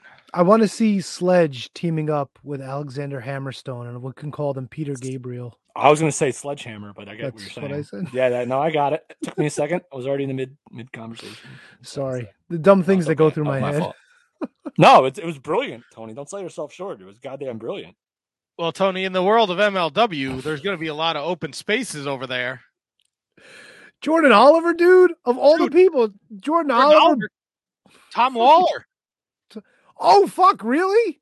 His contract's done. He's gone. Oh, well, his contract's done. We knew that. I mean, it's not like wait, they got rid of Jordan Oliver? Yeah. Mance Buku Warner. Dow's gone. Well, I Mance Warner Buku... left last year. Well, he's been trying to leave last year. Well, since last year. Yeah, well, I, I think mean, he finally I, got let go. Because I mean, the thing is, like, Mance is still doing like indie shows all over the place. It's not like, you know, yeah, not, not anymore. What? He, well, yeah, well, him and him and Danhausen fucked up their Leggenhausens. Yeah, they did. I heard. I haven't heard the extent of Mance's injury, but they say it's a lot worse than what Danhausen went through. Is yeah, that true? Danhausen broke his tibia and his fibia. So yeah. So, I mean, that that's rough. But they were saying Mance was in worse shape. So wait, were they still doing Injustice with? Uh... Yeah, they had been. The last fact, thing... it looked like they were heading towards Injustice in L A X. Yes, and they got rid L- of Jordan yeah. Oliver. Now, look, Myron Reed's still around. I think, he, as far as I'm aware, he's going to still be in the hunt for the uh, middleweight title. But uh, I also read that Tajiri's taking the belt back to All Japan to defend it on shows there. So, well, t- uh, yeah. Yeah, but, but Jordan, and Buku, Dao, Buku Dao got cut. He hasn't been around too long. Yeah, Beastman. I didn't even know who Beastman was. Oh. It wasn't that Beastman. And uh, Leo Bryn. He was part of the the the stud stable. Oh, the the the, the Texas guys that wrestled the Von Erichs. Remember, I mean, he's one, he's one of them. So they cut one and not the other. Yeah, that's weird. That's a weird way to break up a tag team. Here's my problem with this. Here we go. Tom, here's my problem with this Tom Waller thing. Well, there's now no, now now we're stuck with. There's no payoff to this fucking feud. And, and they have nothing taped. They uh well they taped stuff when they did Fightland with uh Hammer and uh Fatu, so right. I guess that's have, all in the cycle now. Yeah, and there's tapings this weekend down there, I think, right? The the War Chamber tapings. But I mean, yes, to, to potentially get that blow off, nothing's taped for it. Yep. Well, he's no. he's there till December, so he might be at the shows this weekend. Who? Tom Waller. He's at a he's a free agent right now. Oh. Yeah, I thought on. he was. I thought he was not. I thought he was there till December first. No, he's a free agent as of today. Well, go. He might still work the show. Maybe Court convinces him, gives him a payday, you know. Yeah, but they said they were going to do that War Games in fucking Dallas, Texas in twenty twenty-two. In March. Fuck out of here. That's what you get for canceling that show, motherfucker. Stupid fucking... Yep. Feud. Stupid feud. You dumb feud. You son of a bitch. Did I mention I have three shots now? You've had three shots? That? I could fucking go all over the world according to fucking the, the, the C D C and all that shit. Where are you I'm getting going? mine on. I'm getting mine on Friday. Fuck yeah, dude! The boost. Fuck yeah. Okay. I'm fucking over it. Yeah, me too. I'm. I've. I've been done. I don't know if you noticed. I've been done. I'm I don't give a fuck. Another fucking shot. I'm not getting sick. I'm not wearing no. a fucking mask, dude. I got home Friday. Two. Yeah, no, two weeks ago, and I saw the news. It might be necessary for people to get a fourth. I said, fourth your mother. I'm fucking done with this shit. Yeah, I might draw the line at three. Three's done, dude. Fucking done. There's no more room on my card either because the dummy at the fucking pharmacy wrote on the fourth line and skipped the third line. So I was like, fuck this shit. Just join the Dark Order right there? I I'm did out. No, Tanahashi. So I'm like, yeah, Tanahashi. Uh, Some shit. Fucking I didn't watch M L W this week, so fuck all if I know what happened. Oh, whatever. I did. Anything exciting? Let it rip, Matt. Uh, Bobby Fish beat Lee Moriarty to advance. Um, Wait, aren't they both A E W guys? Yeah, and they brought it up in commentary that they were A E W, A E W contracted wrestlers and they were wrestling for the Opera Cup. Oh, uh, King Muerte's, uh, he's got some kind of deal He's uh, that uh, Cesar Duran has to fulfill on his end of the bargain. So hmm. who knows serious. there? Who knows what's happening there? Um, Calvin Tankman was attacked by King Mo and Alex Kane, and uh, he was blinded. So he, uh, I don't think, will be participating in the next round of the Opera Cup. Ooh, unless they do like a Jake Roberts uh fucking Rick Martel deal. Oh, Tony, there was blindfold, a Los Parks a blindfold match. There was a Los Parks trick-or-treating segment. Oh, were they looking for chorizos and calling everybody fucking putans and all that shit? They were trick-or-treating back home and they jumped a poor fan who had a Conan mask on and then said trick-or-treating was for children. They didn't say anything about pendejos or anything like that. No, it was on in the background. Then uh, fifty-one fifty challenged Los Parks for the M L W tag titles because they're the champs, and I completely forgot about it because I never see them on fucking T V. Uh, Mads Kruger had two matches. Uh, he squashed Doctor Dax, and then he defeated Big Heavy, or Bud Heavy, excuse me. Bud Heavy? Like he's got a uh, big ass? B U D D, Bud. Oh, because he likes the Bud. Yeah. Uh, we also got hype videos for Enzo and Warhorse. They're coming to... Oh, fuck yeah! Uh, and then in the main event of the night, uh, T J P beat Alex Shelley to advance in the Opera Cup. Good for him. Uh, there's also news that came out today that um, Court Bauer said uh, Jeff Cobb will be in uh, M L W Ring this weekend. Hula Hula, the pineapple guy. Love it. Will he be in the ladder match? Will he be in the War uh, Chamber match? Ooh. Hammerstone's uh, looking for a fourth partner. He's looking for a fifth, motherfucker. Contra Wait, it's five unit, on five? I Contra, add, Contra unit added a uh, Sentai Death Squad dude. Why? Because they want to make it five on five, Why? bro. Von Erichs aren't doing anything that day. Is this double ring? This isn't yeah. even double. Oh, fuck. Why? Why? Why? I don't know. You can ask Court Bauer that. Yeah. Yep. Come on. What else we got? Let's go. We're fucking, we're far behind because you guys talk too much. Let's go. Yeah, you talk too much. N W A this week, Tony. Did you watch the N W A? I might have. Uh, there was a three-way with Smiley and two other women. Chelsea Green and Melina. There you go. I think Melina won. She's she's the number one contender, right? Melina won. Melina looking good. She got them hitters, bro. That match was fantastic. I thought the three ladies did a wonderful job. It up it upsets me because I know what happened with Kylie Rae. Yeah, I know. We we talked we talked about it last week. It's a bummer. I know. I'm just it's upsetting. Yeah. Um, Mae Valentine beat up Tootie Lynn. N W A. N W A, and she don't give a shit about Tom Lattis, Tom Lattimore, and Strictly Business. Nick Aldis. Camille said that. Camille. Don't give a shit. Camille. Uh, Lady Frost and Sky Blue had a Burke's Rules match where you could not use a closed fist, you could not go over the top rope, and you could not jump off the top rope. I hate that they use the word Burke. I hate it. I hate it. I hate it. I hate it. Why? It just sounds so so weird and awkward. The Burke. Ah. Ah. Uh, the Hacks beat uh, Genocide and Pavlo Blaze. And uh, Mickie James beat Kiera Hogan. That was, a, you know what? That match reminded me of Bruno and Larry Zbyszko because it was like kind of like mentor and like mentee, or teacher and student and shit. And it was kind of cool because they were like playing off each other, like. Like Kiera would get a move and then like Mickie James would get a move and then do something else on top of it. They told a great story in that match and respect at the end. So huzzah. Uh, what else did you watch, T-Donk? Um, ooh, wait a minute. I'm gonna I'm gonna be producer now. Wait, don't Uh-oh. don't touch anything. Don't ha ha good shit. Ha ha. What'd you think of it? I thought it was fantastic when they were celebrating the McMahon's victory and uh, and um, what's his nuts? Um, the fucking attorney. What the hell's his name? It escapes McDivitt? me. Yes. And they're, they're at the McDivitt. bar having a drink and he's like, you should take the neck brace off. And they had that Vince McMahon guy just twirling the neck brace over his head. I fucking laughed really hard. It's such a McMahon thing to do. All I could picture was stand back playing while he was doing it too. I thought it was okay. I enjoyed it.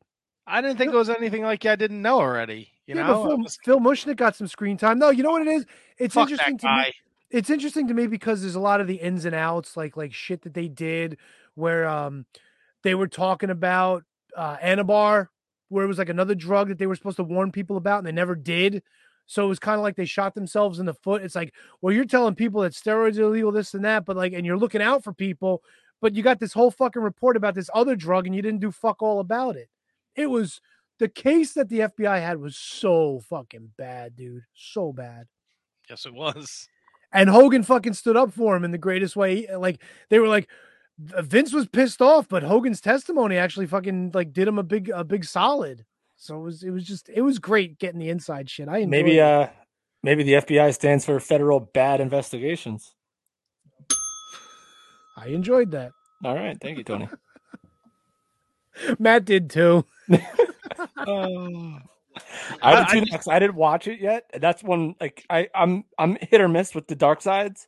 This one I really want to watch, but you guys did it, you guys did it justice.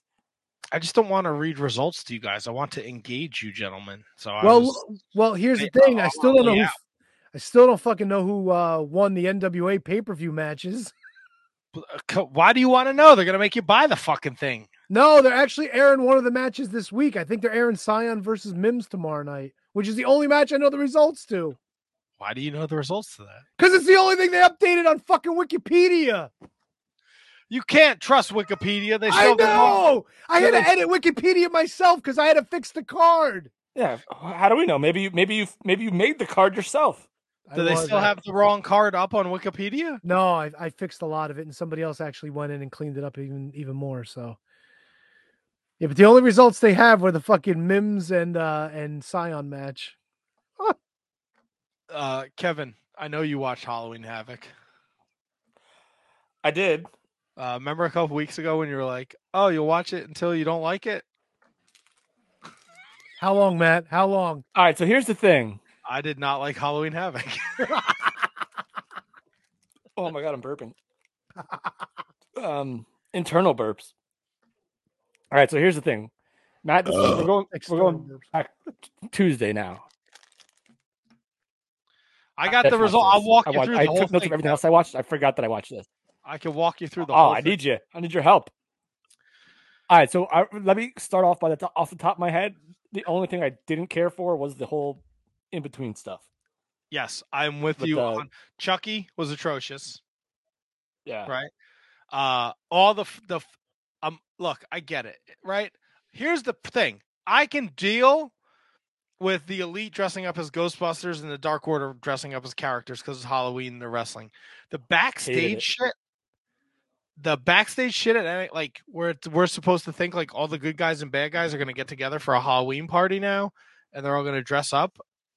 And they just kind of hang out, like, and this fucking hand job dressed as a vampire is, well, I don't even know who this guy is.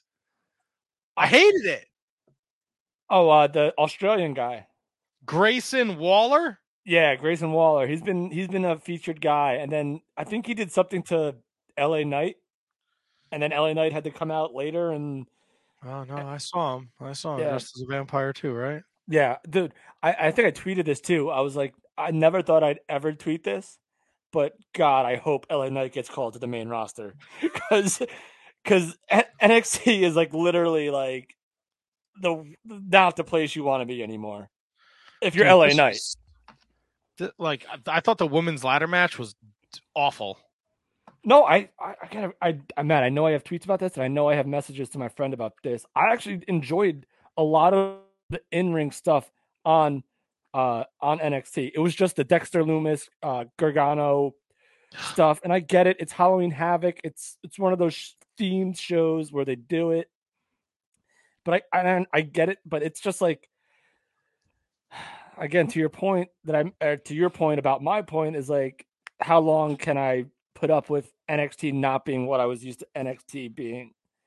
Yeah, this and, is like I look. I like the Joe Gacy match. I like the Joe Gacy character. Yeah. Whatever they're doing with this Parker Bordeaux kid, whatever they're called, Har- Harlan? Uh, Parker Bordeaux?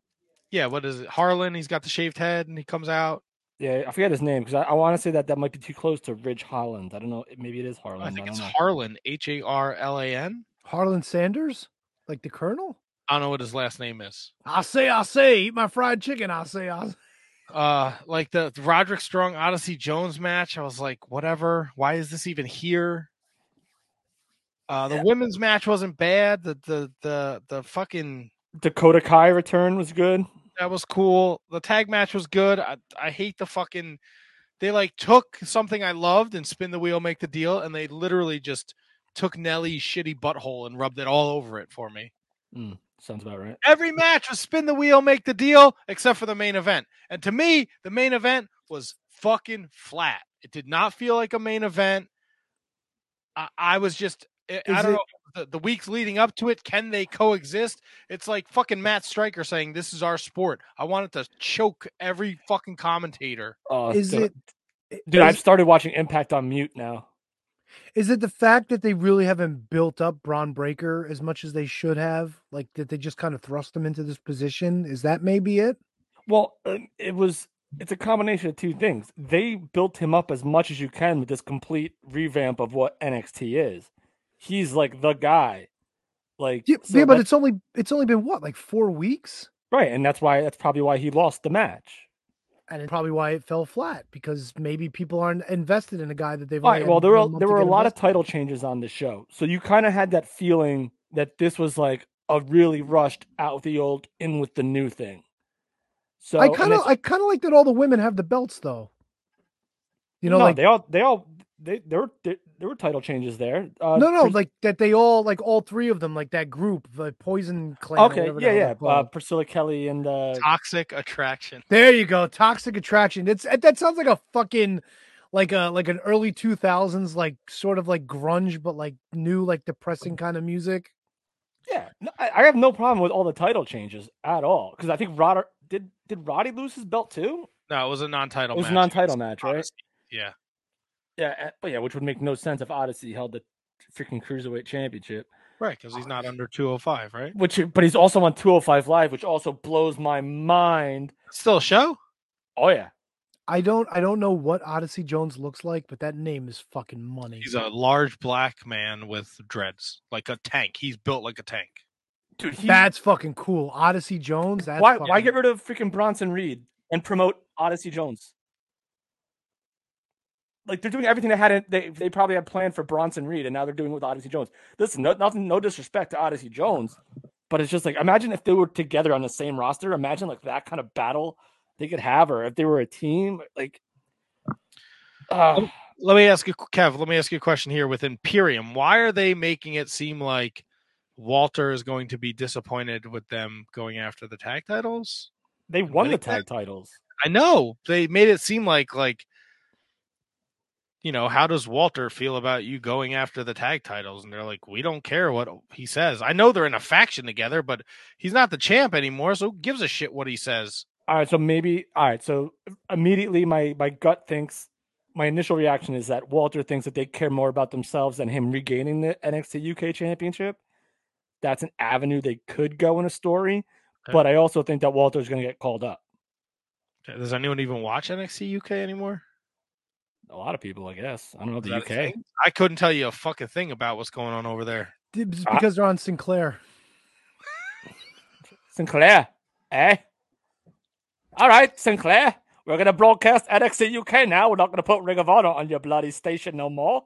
How That's do you just... have one hundred sixty fucking networks and you don't have an hour for Ring of Honor? All Ow! right, because you know what? Because, Tony, it's a master plan. We're going to put N X T U K right on here. Cheerio. How? N X T U K with... Our champion is Russian. We're gonna do. Uh, is he in a hurry? Ba-dum-bum. Uh, next, he's German, right? Is he German? Dragunov. Dragunov, yeah. No, yes, he's Austrian, isn't he? Idea. All right, so class. So here's no, he's your new Russian, business model. Isn't he? Dragunov, isn't he like Russian? I guess, I think he's Russian. I don't know. You're jacking off all the time, and you're Italian, so. But here, Sinclair, we're gonna take Ring of Honor off your telly, and we're gonna bring in N X T U K with Walter. And, Look, uh, I and I Robbie didn't... Brookside, Robbie Brookside, gonna be there. The British Bulldog, Davey Boy Smith, will be on your program. And he's uh, from Moscow. He lives yeah, in Germany, right. But he's from Moscow. That's close likes... enough. I wonder if he likes the Scorpions. Of course he does. Who doesn't fucking like the Scorpions? The There's band, the Scorpions. There. Yeah, the band, the Scorpions. No, the fucking Winds animals. Of Change? The, the, the... That's... Why do you go Winds of Change? Yeah, I mean, it's a great song, but thing. Come on. Because I'll, I'll, no, I'll tell you why. Because as a kid, I liked Winds of Change because it was the only song that they would play by the Scorpions on M T V, and I really enjoyed that tune. Wait a minute, no, they had the video with all the, with them with them in the cage, and all the women are shaking the cage and shit. Yeah, Rock You Like a Hurricane. Yeah, it was. Oh, that's a squ- I didn't know that was the Scorpions. Yeah. So what? Was... No Hello, you. Hello, Scorpions. Don't don't sting me now. I did not. I thought know. It was so cool, like when all like when they're all together and they're fucking doing like the rock thing. And yeah, I know it now. Just now going like this. Them. Tony, I didn't remember what happened on N X T, and I watched it. And then they put all the bitches in coffins at the end of the video. How cool was that? You just see the coffins close and shut on them. Listen, I was a big rock ballad guy in my kindergarten years, I guess. So you were like a White Lion, Cinderella. Like I was a Mister Big. Fucking A, dude. Dude, uh, I, my, who to my introduction to the band Extreme was Wholehearted and um, More Than Words. More Than Words. Of course. Both and fantastic. The, and I got the cassette, and I was like, what the fuck is all the rest of this?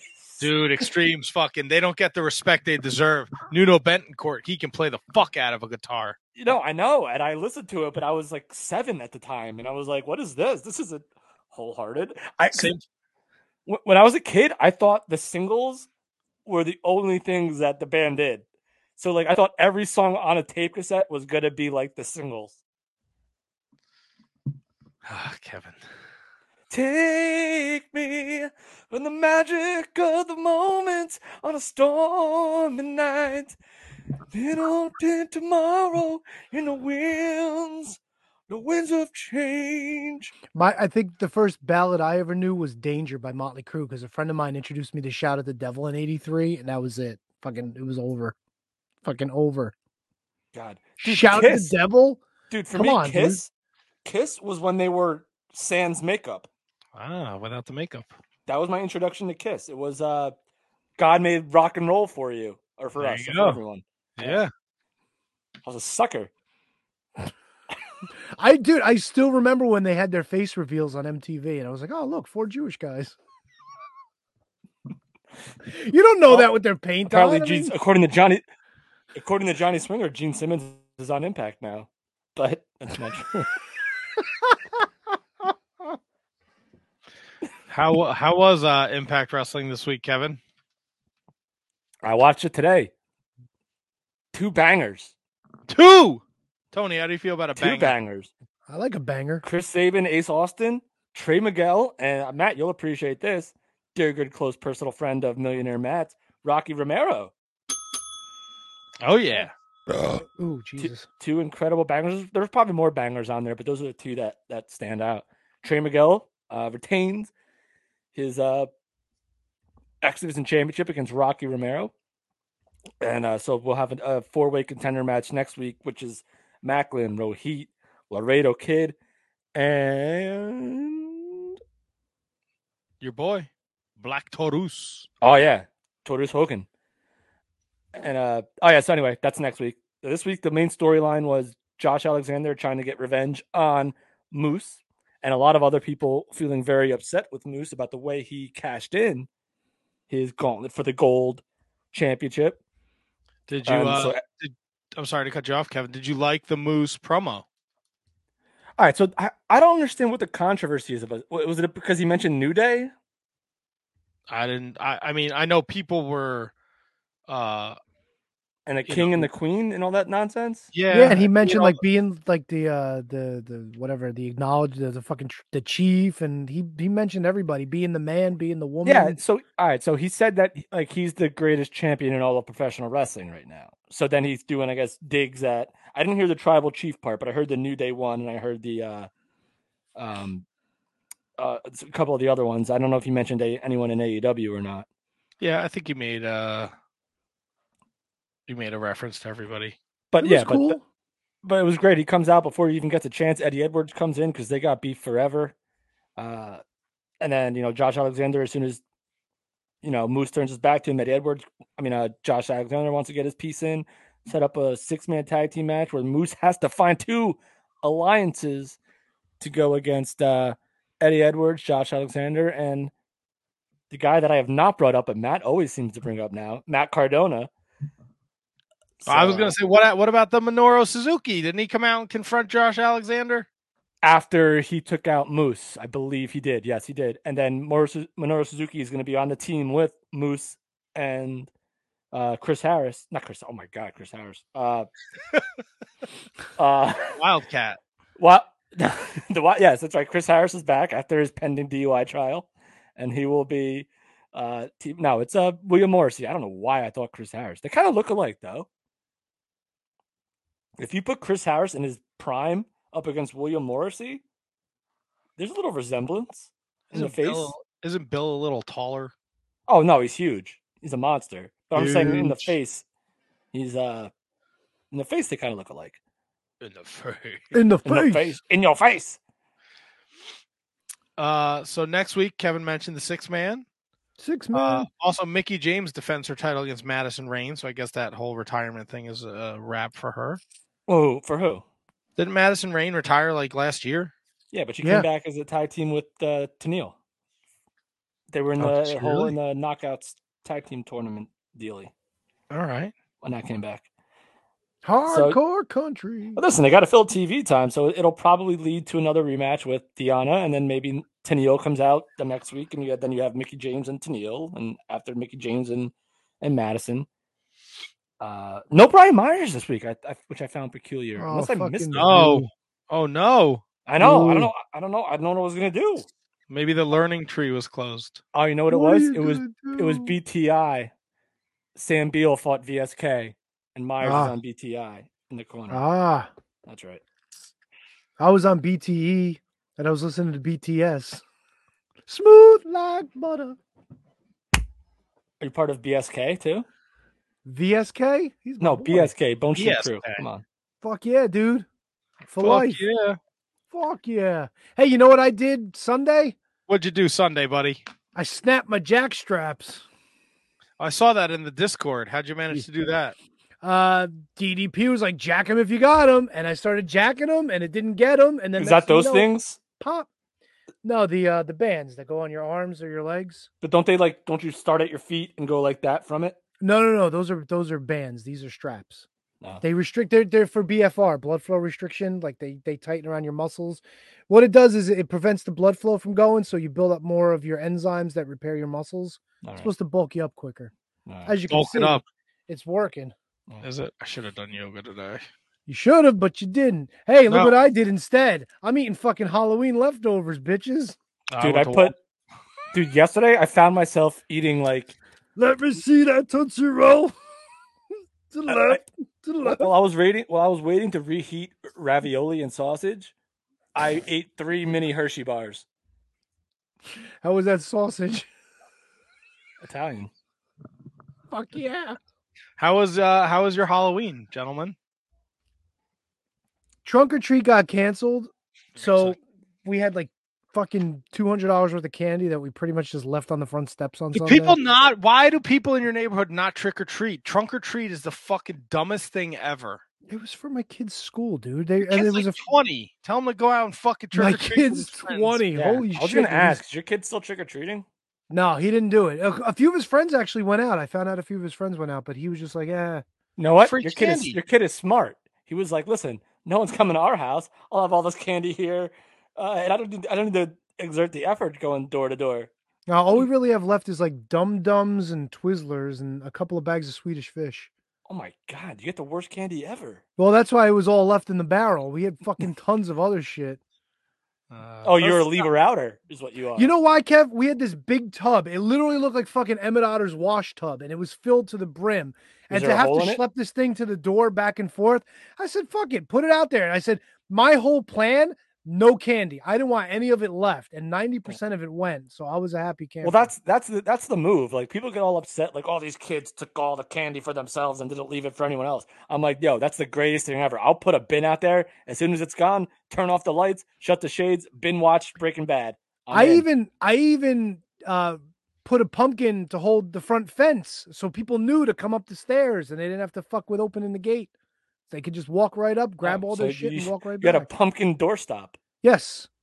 All right. Got my got my uh, pumpkin from Big Pete down at the uh, down at Food Town. Pete's pumpkin patch. I went to Food Town to get groceries, and Pete had a big bin out front, so I fucking grabbed one and I fucking brought it home. So that was where that was my pumpkin patch uh, fucking picking for the year. I went I went down to Pete's at Pete's pumpkin patch. You know, Pete.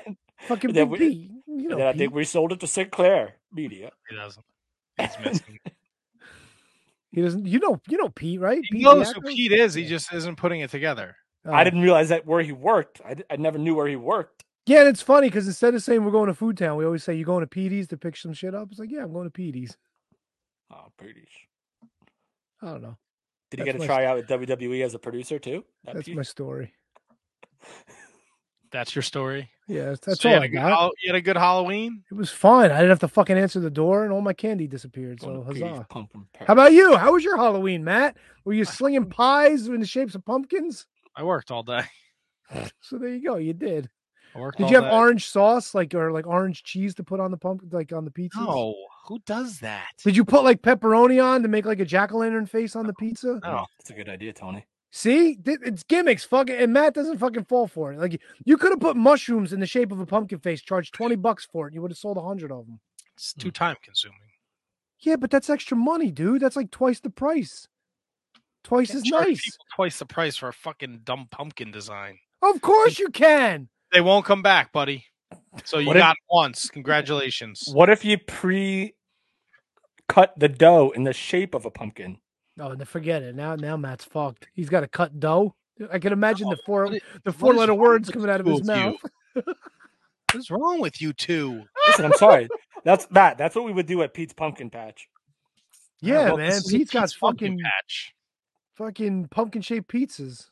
No, I worked. No, he's got pizza-shaped pumpkins. I worked when people came over and watched the World Series. Did you put pumpkin spice on the pizzas?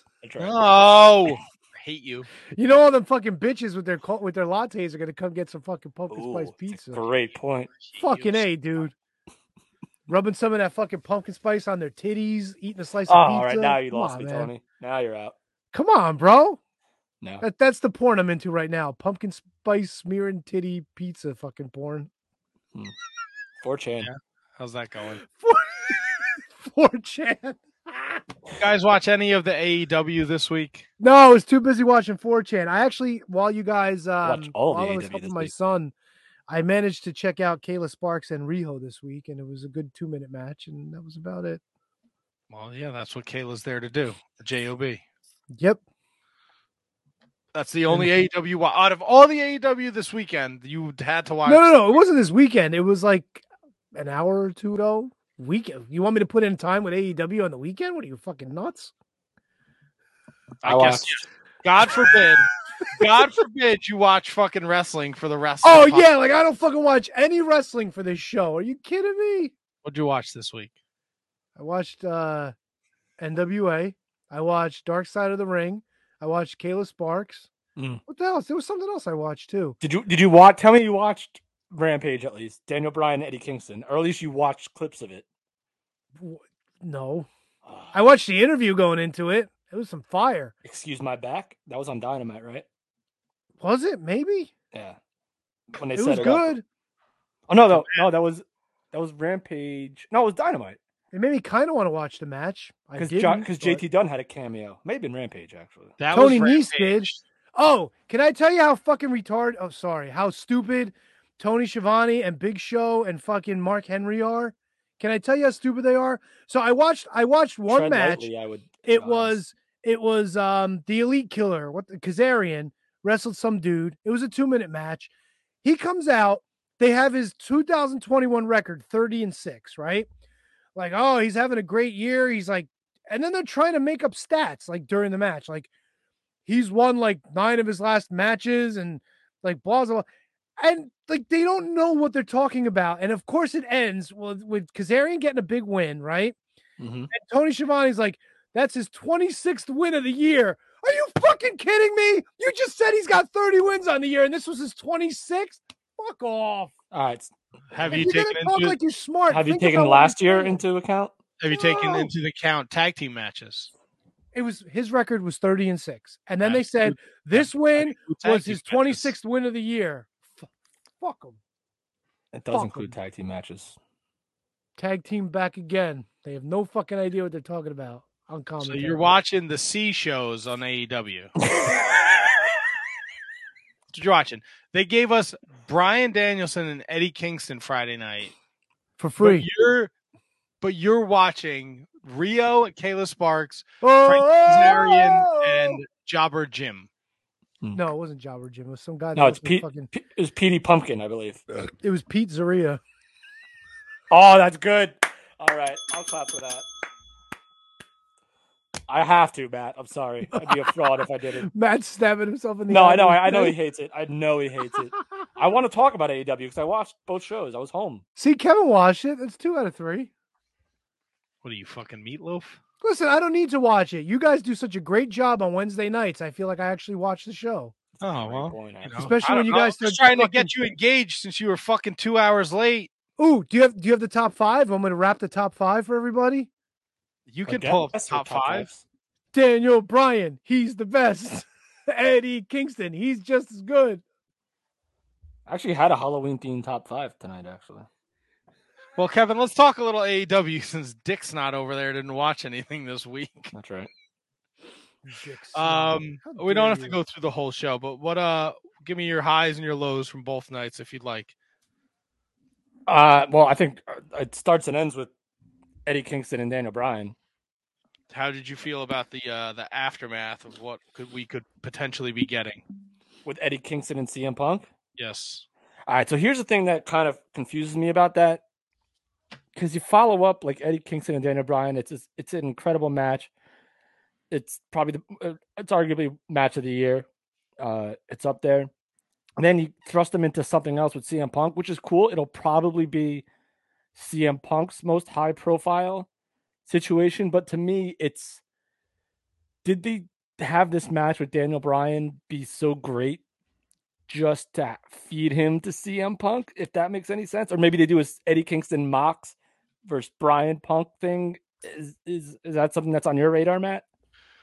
Well, I, I think you're because gonna Mox get... is doing his own shit, beating up baby faces on Dynamite. Right, he's gonna kill Orange Cassidy this week too. So yeah. that's gonna. Oh, be... anybody that wants to kill Orange Cassidy's aces in my book. Fucking kill Marco Stunt too while you're at it.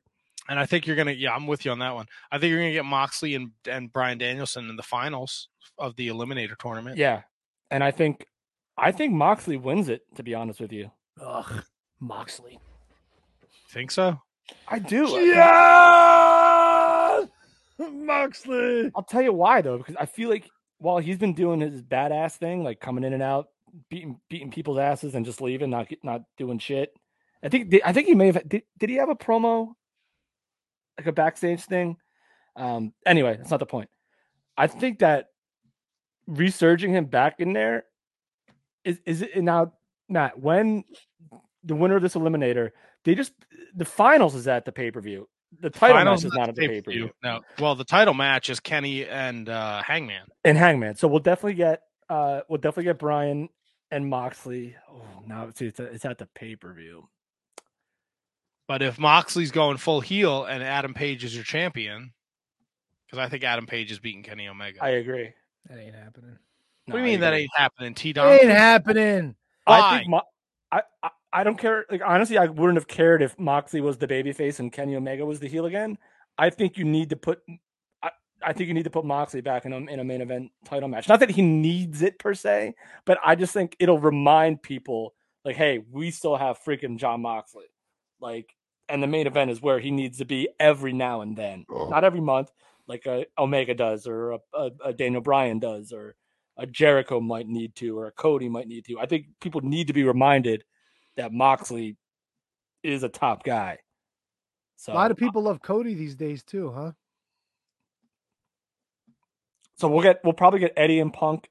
I think Kate just, I, I saw Eddie and Cody Rhodes. He's the best. His wife is also the best. They're on T V because they're the best. Is that from Being the Elite or something? No, no, that's. Um, yeah, I think Eddie and Punk at Full Gear is just a way to get both of them on the pay-per-view. And then after that, you can figure out what direction you're going to go. I think yeah. It's a matchup. I don't think you're going to get the same style of match. I think Eddie Kingston's going to beat the shit out of C M Punk, though. I don't think he's going to hold back. Yeah. And I think Punk will welcome that, to be honest with you. Yeah. So I look forward to that. I liked his match with Bobby Fish on Dynamite, C M Punk's. Yeah. He's another guy that I feel, I think he had like one win. He only has one win since he's been in A E W, unless it's like another, unless it's like a darker, dark elevation. I'm sure he got a couple on the darks. Yeah, but like I think he need, and I I think I tweeted this out too. He needs like, unless that's the idea for him, and it's not a long term contract or whatever. He needs a he needs a big win. To me, but it's not going to be at the hands of anyone like C M Punk, obviously. Bobby Fish, he's the best. Uh, uh, I like the idea of Pac. Malachi Black. I know they set up Cody and uh, Andrade, but man, Pac and fucking Malachi Black in a in a fucking woo, sign me up for that. Yeah, and and because Malachi Black and Andrade kind of are kind of a, a dealie now, or is that just a one-time thing? I think they have like a, it's kind of like a, we have a mutual enemy, so let's yeah, get rid of him. But I don't like, think like he's going to be, uh, I don't think they're like a tag team. Yeah. So in Impact terms, it'd be like Moose and William Morrissey. They're just for the convenience, the super convenience of uh, the common enemy. Right. What do the white people say? Frenemies. That's right. Um, oh, I had a point about that too. So Pac came out and saved Cody, if I remember correctly, right? Yes. Yeah. Yeah. Then so, he did the backflip and he sat down like Malachi Black and then flipped him off. Yeah, yeah, yeah, yeah. That was dope. Yeah, it was fucking awesome. Uh, the Dark Order beat uh, the Elite. I thought that was a super fun match. Yeah. I didn't care for, and this is just me nitpicking, every single time the Dark Order does something awesome with an entrance, like I feel like the Elite, like they did, they did the Space Jam thing, they and now they did the, the Ghostbusters thing.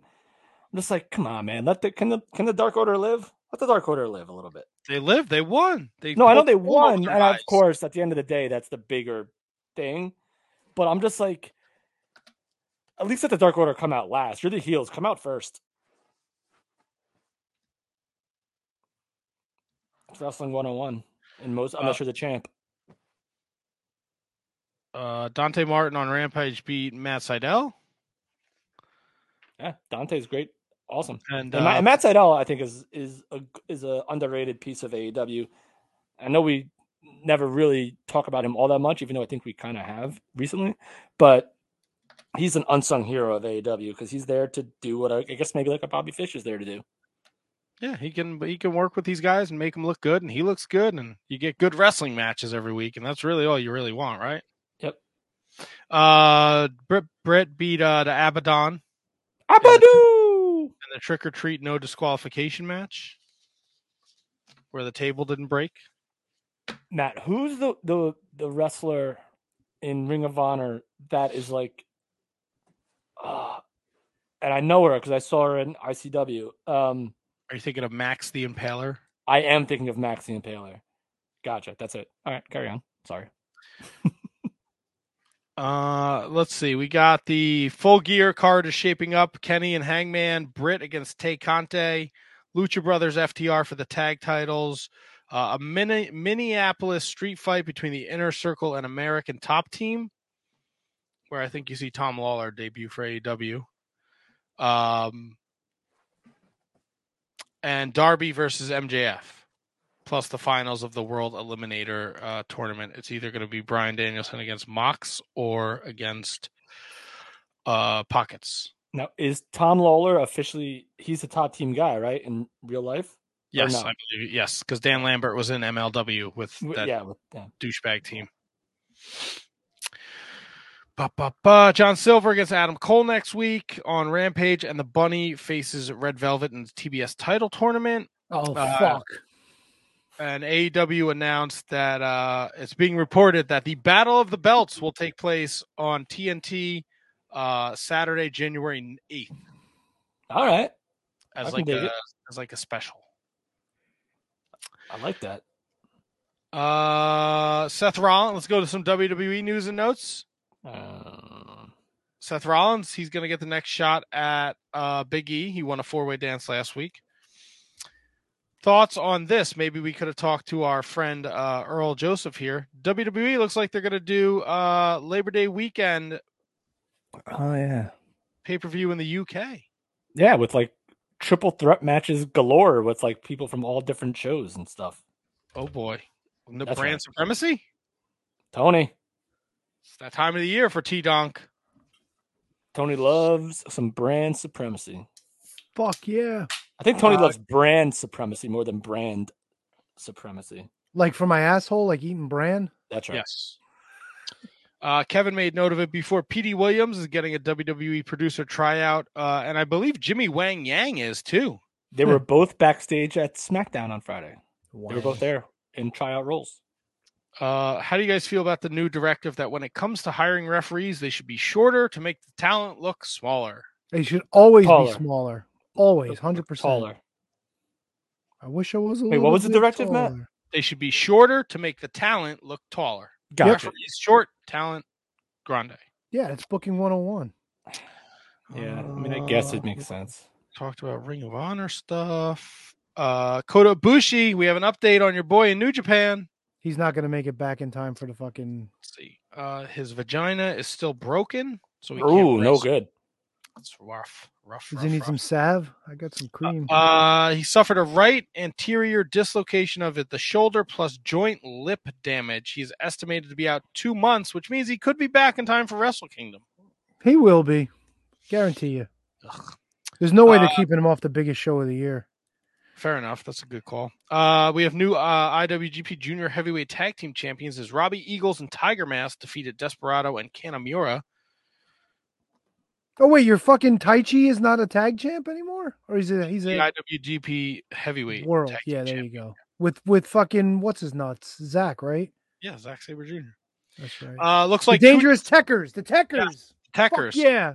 Uh, Okada is coming to the States for some New Japan Strong tapings. Uh, he'll be at the Battle in the Valley, uh, oh, November thirteenth, in San Jose, California.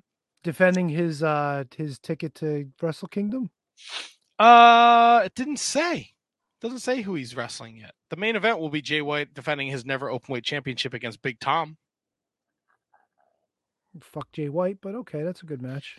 Uh, let's see. It doesn't say here. Oh, dun, dun, dun, Big dun. Tom is like a fourteen-time never openweight champion. Uh, the uh, pa, pa, pa, pa, pa. New Japan Power on. Struggle is this weekend. Filthy Tom defending. No, he's not in New Japan. Oh, he's in New Japan. Power America. Struggle. Shingo, Zack Sabre, Okada, Tamatanga for the briefcase. Because Tamatanga is the only asshole that beat uh, Okada. That's right. Your boy uh, Tanahashi. Fuck yeah.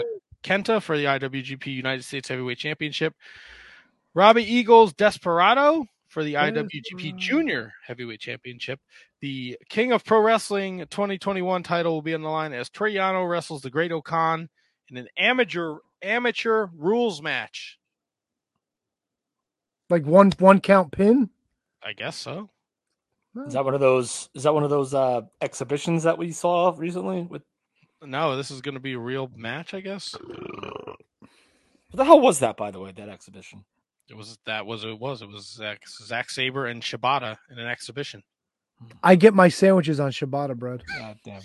Uh, and the never openweight six-man titles are on the line as Goto, Big Tom, and Yoshihashi defend against Evil, Sho, and Yujiro Takahashi. Everything's evil. Everything is evil. That's your New Japan information. Uh, we talked about Impact. Oh, yeah. Uh, Speedball Mike Bailey is uh, under Impact contract now. Good now, for him. He- Did he sign, or was did or was it just like a public spectacle of? Him? Oh no, he signed. He, he signed. signed. So he's back allowed in on, the States now, right? They had a picture. He signed his contract on Josh Alexander's back, didn't he? Yes. There you go. Fucking yeah, he ass. was banned until March of this year. Yeah, he had a five-year ban for visa issues. Yeah, yeah, because he came to work for Evolve and he didn't have a work visa. I actually worked for Tier One around that time too. Got to call one of his matches. Ah, there you go. You. He was in the Fatal um, Four Way to crown the uh, the first Tier One champion, which was won by friend of the show Luke Hawks. Ring the bell, Tony. There you go. Wow. Uh, with the this uh, Ring of Honor news, G C W picked up Bandito for their December third and fourth shows in Dallas. Is that Flaming Bandito? Just regular Bandito, and oh, uh, they picked up Brody King. Yeah, it's their December December seventeenth show, uh, Blood on the Hills in Los Angeles. Blood on the hills. Uh, F T R is heading to triple A to defend their tag titles, and they will be flanked by Vicky Guerrero, not Tully Blanchard. Oh, Christ. That's a great match, by the way. A great now, match. Uh, a, a matchup. Now, I came across something, and I know we're late, and I know this is a long show, but this is something we need to speak of. No, they no. did that Dark Side of the Ring on X P W, right? Yeah, we didn't talk about that last week, did we? We didn't. But yeah. Guess who's restarting X P W? Uh, Supreme. Rob Black is restarting X P W. There is already a new episode on YouTube. He's out of his fucking gourd, dude. He and was running based- a hamburger shack in Rochester, New York. That's where that burger stand was. That's where he's basing this new X P W. Oh, fuck. So X P W not only is coming back, it's going to be on our coast. Yep. Yes, it'll be out of New York. If you Google, if you throw in X P W into the YouTube machine, you will find the first. Uh, it's like an hour long weird thing. There's like an oh, there's I think the New Jack Vic Grimes match is somewhere in the middle, like a throwback. Oh, okay, so it's not new stuff yet. Not oh no, yet. He's, he's introducing you. Like I saw a clip with Schlack. Uh, he'll be, I guess, a part of it. Oh, oh God, I don't want to. I don't want to cut this off, but that H two O. Oh, Onita and Tremont? Yeah. George, you guys' thoughts on that? I haven't seen it yet. Me either. I yeah. bet you it's amazing. You you would say that. It's probably what? sick. It's probably really it's sick. It's fucking disturbing. Weren't oh, your friends, yeah. weren't the Kirks at that show too? Weren't they booked on that show? I'm sure they were. I'm sure it's great. It, that's what you like. But dude, freaking exploding, literally on fire Matt Tremont. Like, mama. Look, Matt would have come out of retirement if he didn't want the match. That's a fucking no. Match it's, it's to... on paper, it's freaking amazing. It's just not my New York. Go out in a blaze of glory. Oof, uh, he did. Uh, Jim Duggan. Oh, uh, he got uh the butt cancer, but no uh, the prostate good... cancer. Yeah, the butt cancer. Prostate's not your butt. Yeah, there's two different things. That's colon part cancer. Of your butt, right? I think there's sort of? I think there's an actual No, prostate's connected to like your pee and stuff like that. But you get it by going up there. Well, you can feel the prostate by going up there. That's like that's, that's what it the, yeah, when you get okay, But it's not prostate. Part of your butthole. That's like saying no. your vagina is part of your butthole, even though you can feel it if you go in there, you know. All right, but, it, but there's doctors. But there's also there's a difference between prostate cancer and rectal cancer. Yeah. Rectum. Damn near Doctor Tandem. Dunk. You got questions? Send them in. I'd like to apologize to the family of Jib Duggan. Uh, he has prostate cancer, not butt cancer. Yeah, but he surgery, had surgery. Yeah. Surgery was successful, and he is home resting with all the Jibs in the world. Jib. My man, Jib you. Duggan. God so this Jib. Might actually be the uh, the only appropriate uh, time where you could tell the doctor, hey, I like the cut of your jib.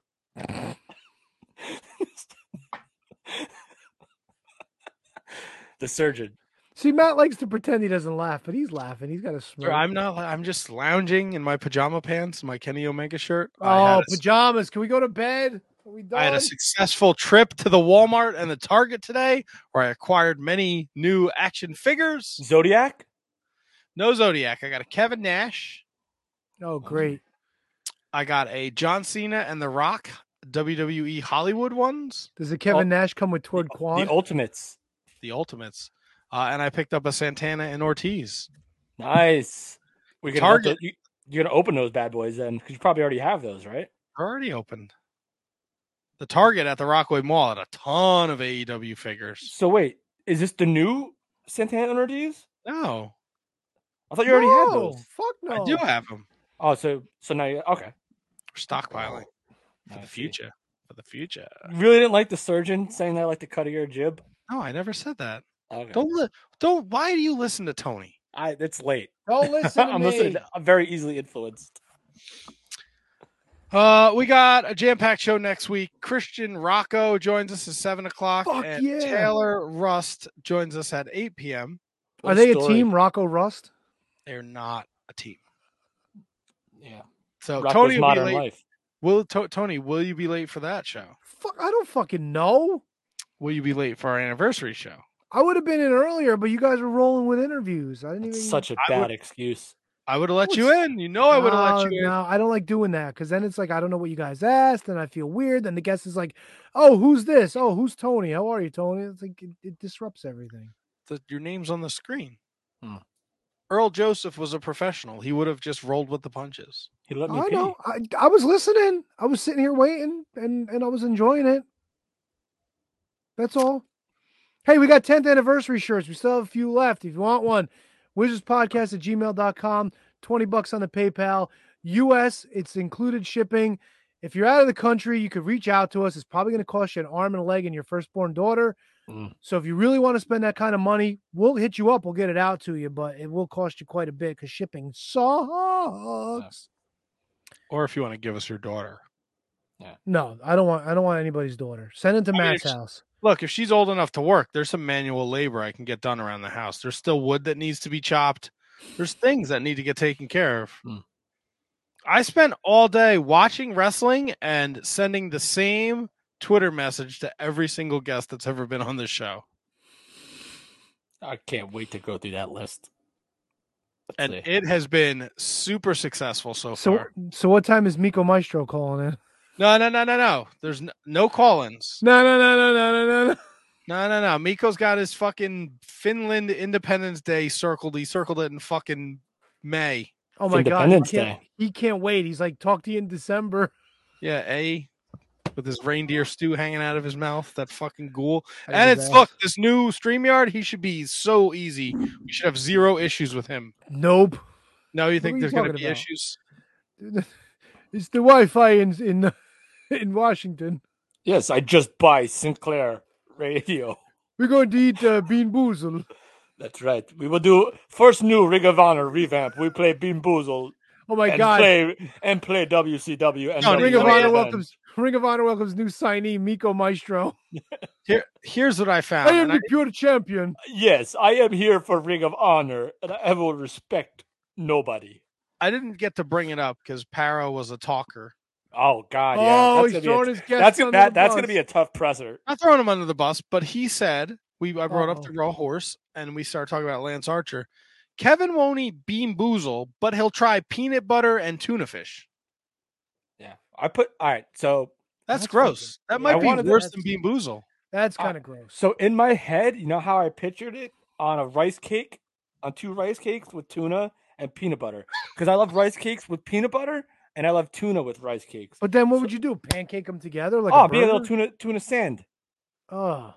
That just sounds awful. I try it because Matt, you know what? And I wanted to say this. I I make a a, a decent tuna casserole, right? And well, you know what I put butter. on? Oh, and you, no, no, no, no. But I put weird shit on tuna. Jizz. Oh God.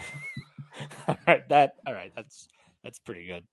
Uh, Fresh squeezed mayonnaise for Kevin's tuna fish on a rice well, there's, cake. There's mayonnaise in tuna casserole. Well, there you go. A little bit, not much. It's actually more milk, dairy based. But I put freshly I put, milked.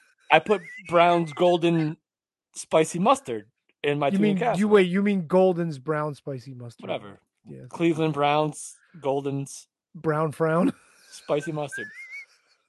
And I yeah, and I put like uh, Italian cheese, like Italian uh, sausage. Uh, all right, Tony, you're done.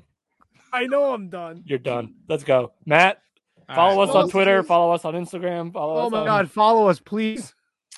We'll be back next week uh, with another humdinger of a show. Christian Rocco, Taylor Rust, uh, tons of wrestling news and information. Yeah, that Christian uh, Rocco is a story. That's going to be a fun one. Yeah, yeah and I'm excited the, for that. In the ten o'clock hour, Pizzeria will be joining us. That's right. Followed by Pete's Pumpkins. He'll be selling pumpkin-flavored pizzas and pizza-flavored pumpkins. That's right. Uh, if you've stayed for the whole three and a half hours, thank you. Oh my you. God, fucking kill yourself, please.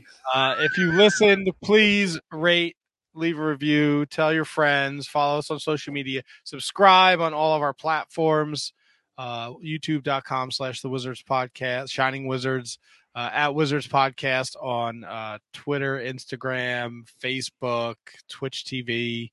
Uh, check us out, enjoy us, and uh, we'll be back next week with another episode of the Shining Wizards Wrestling Podcast.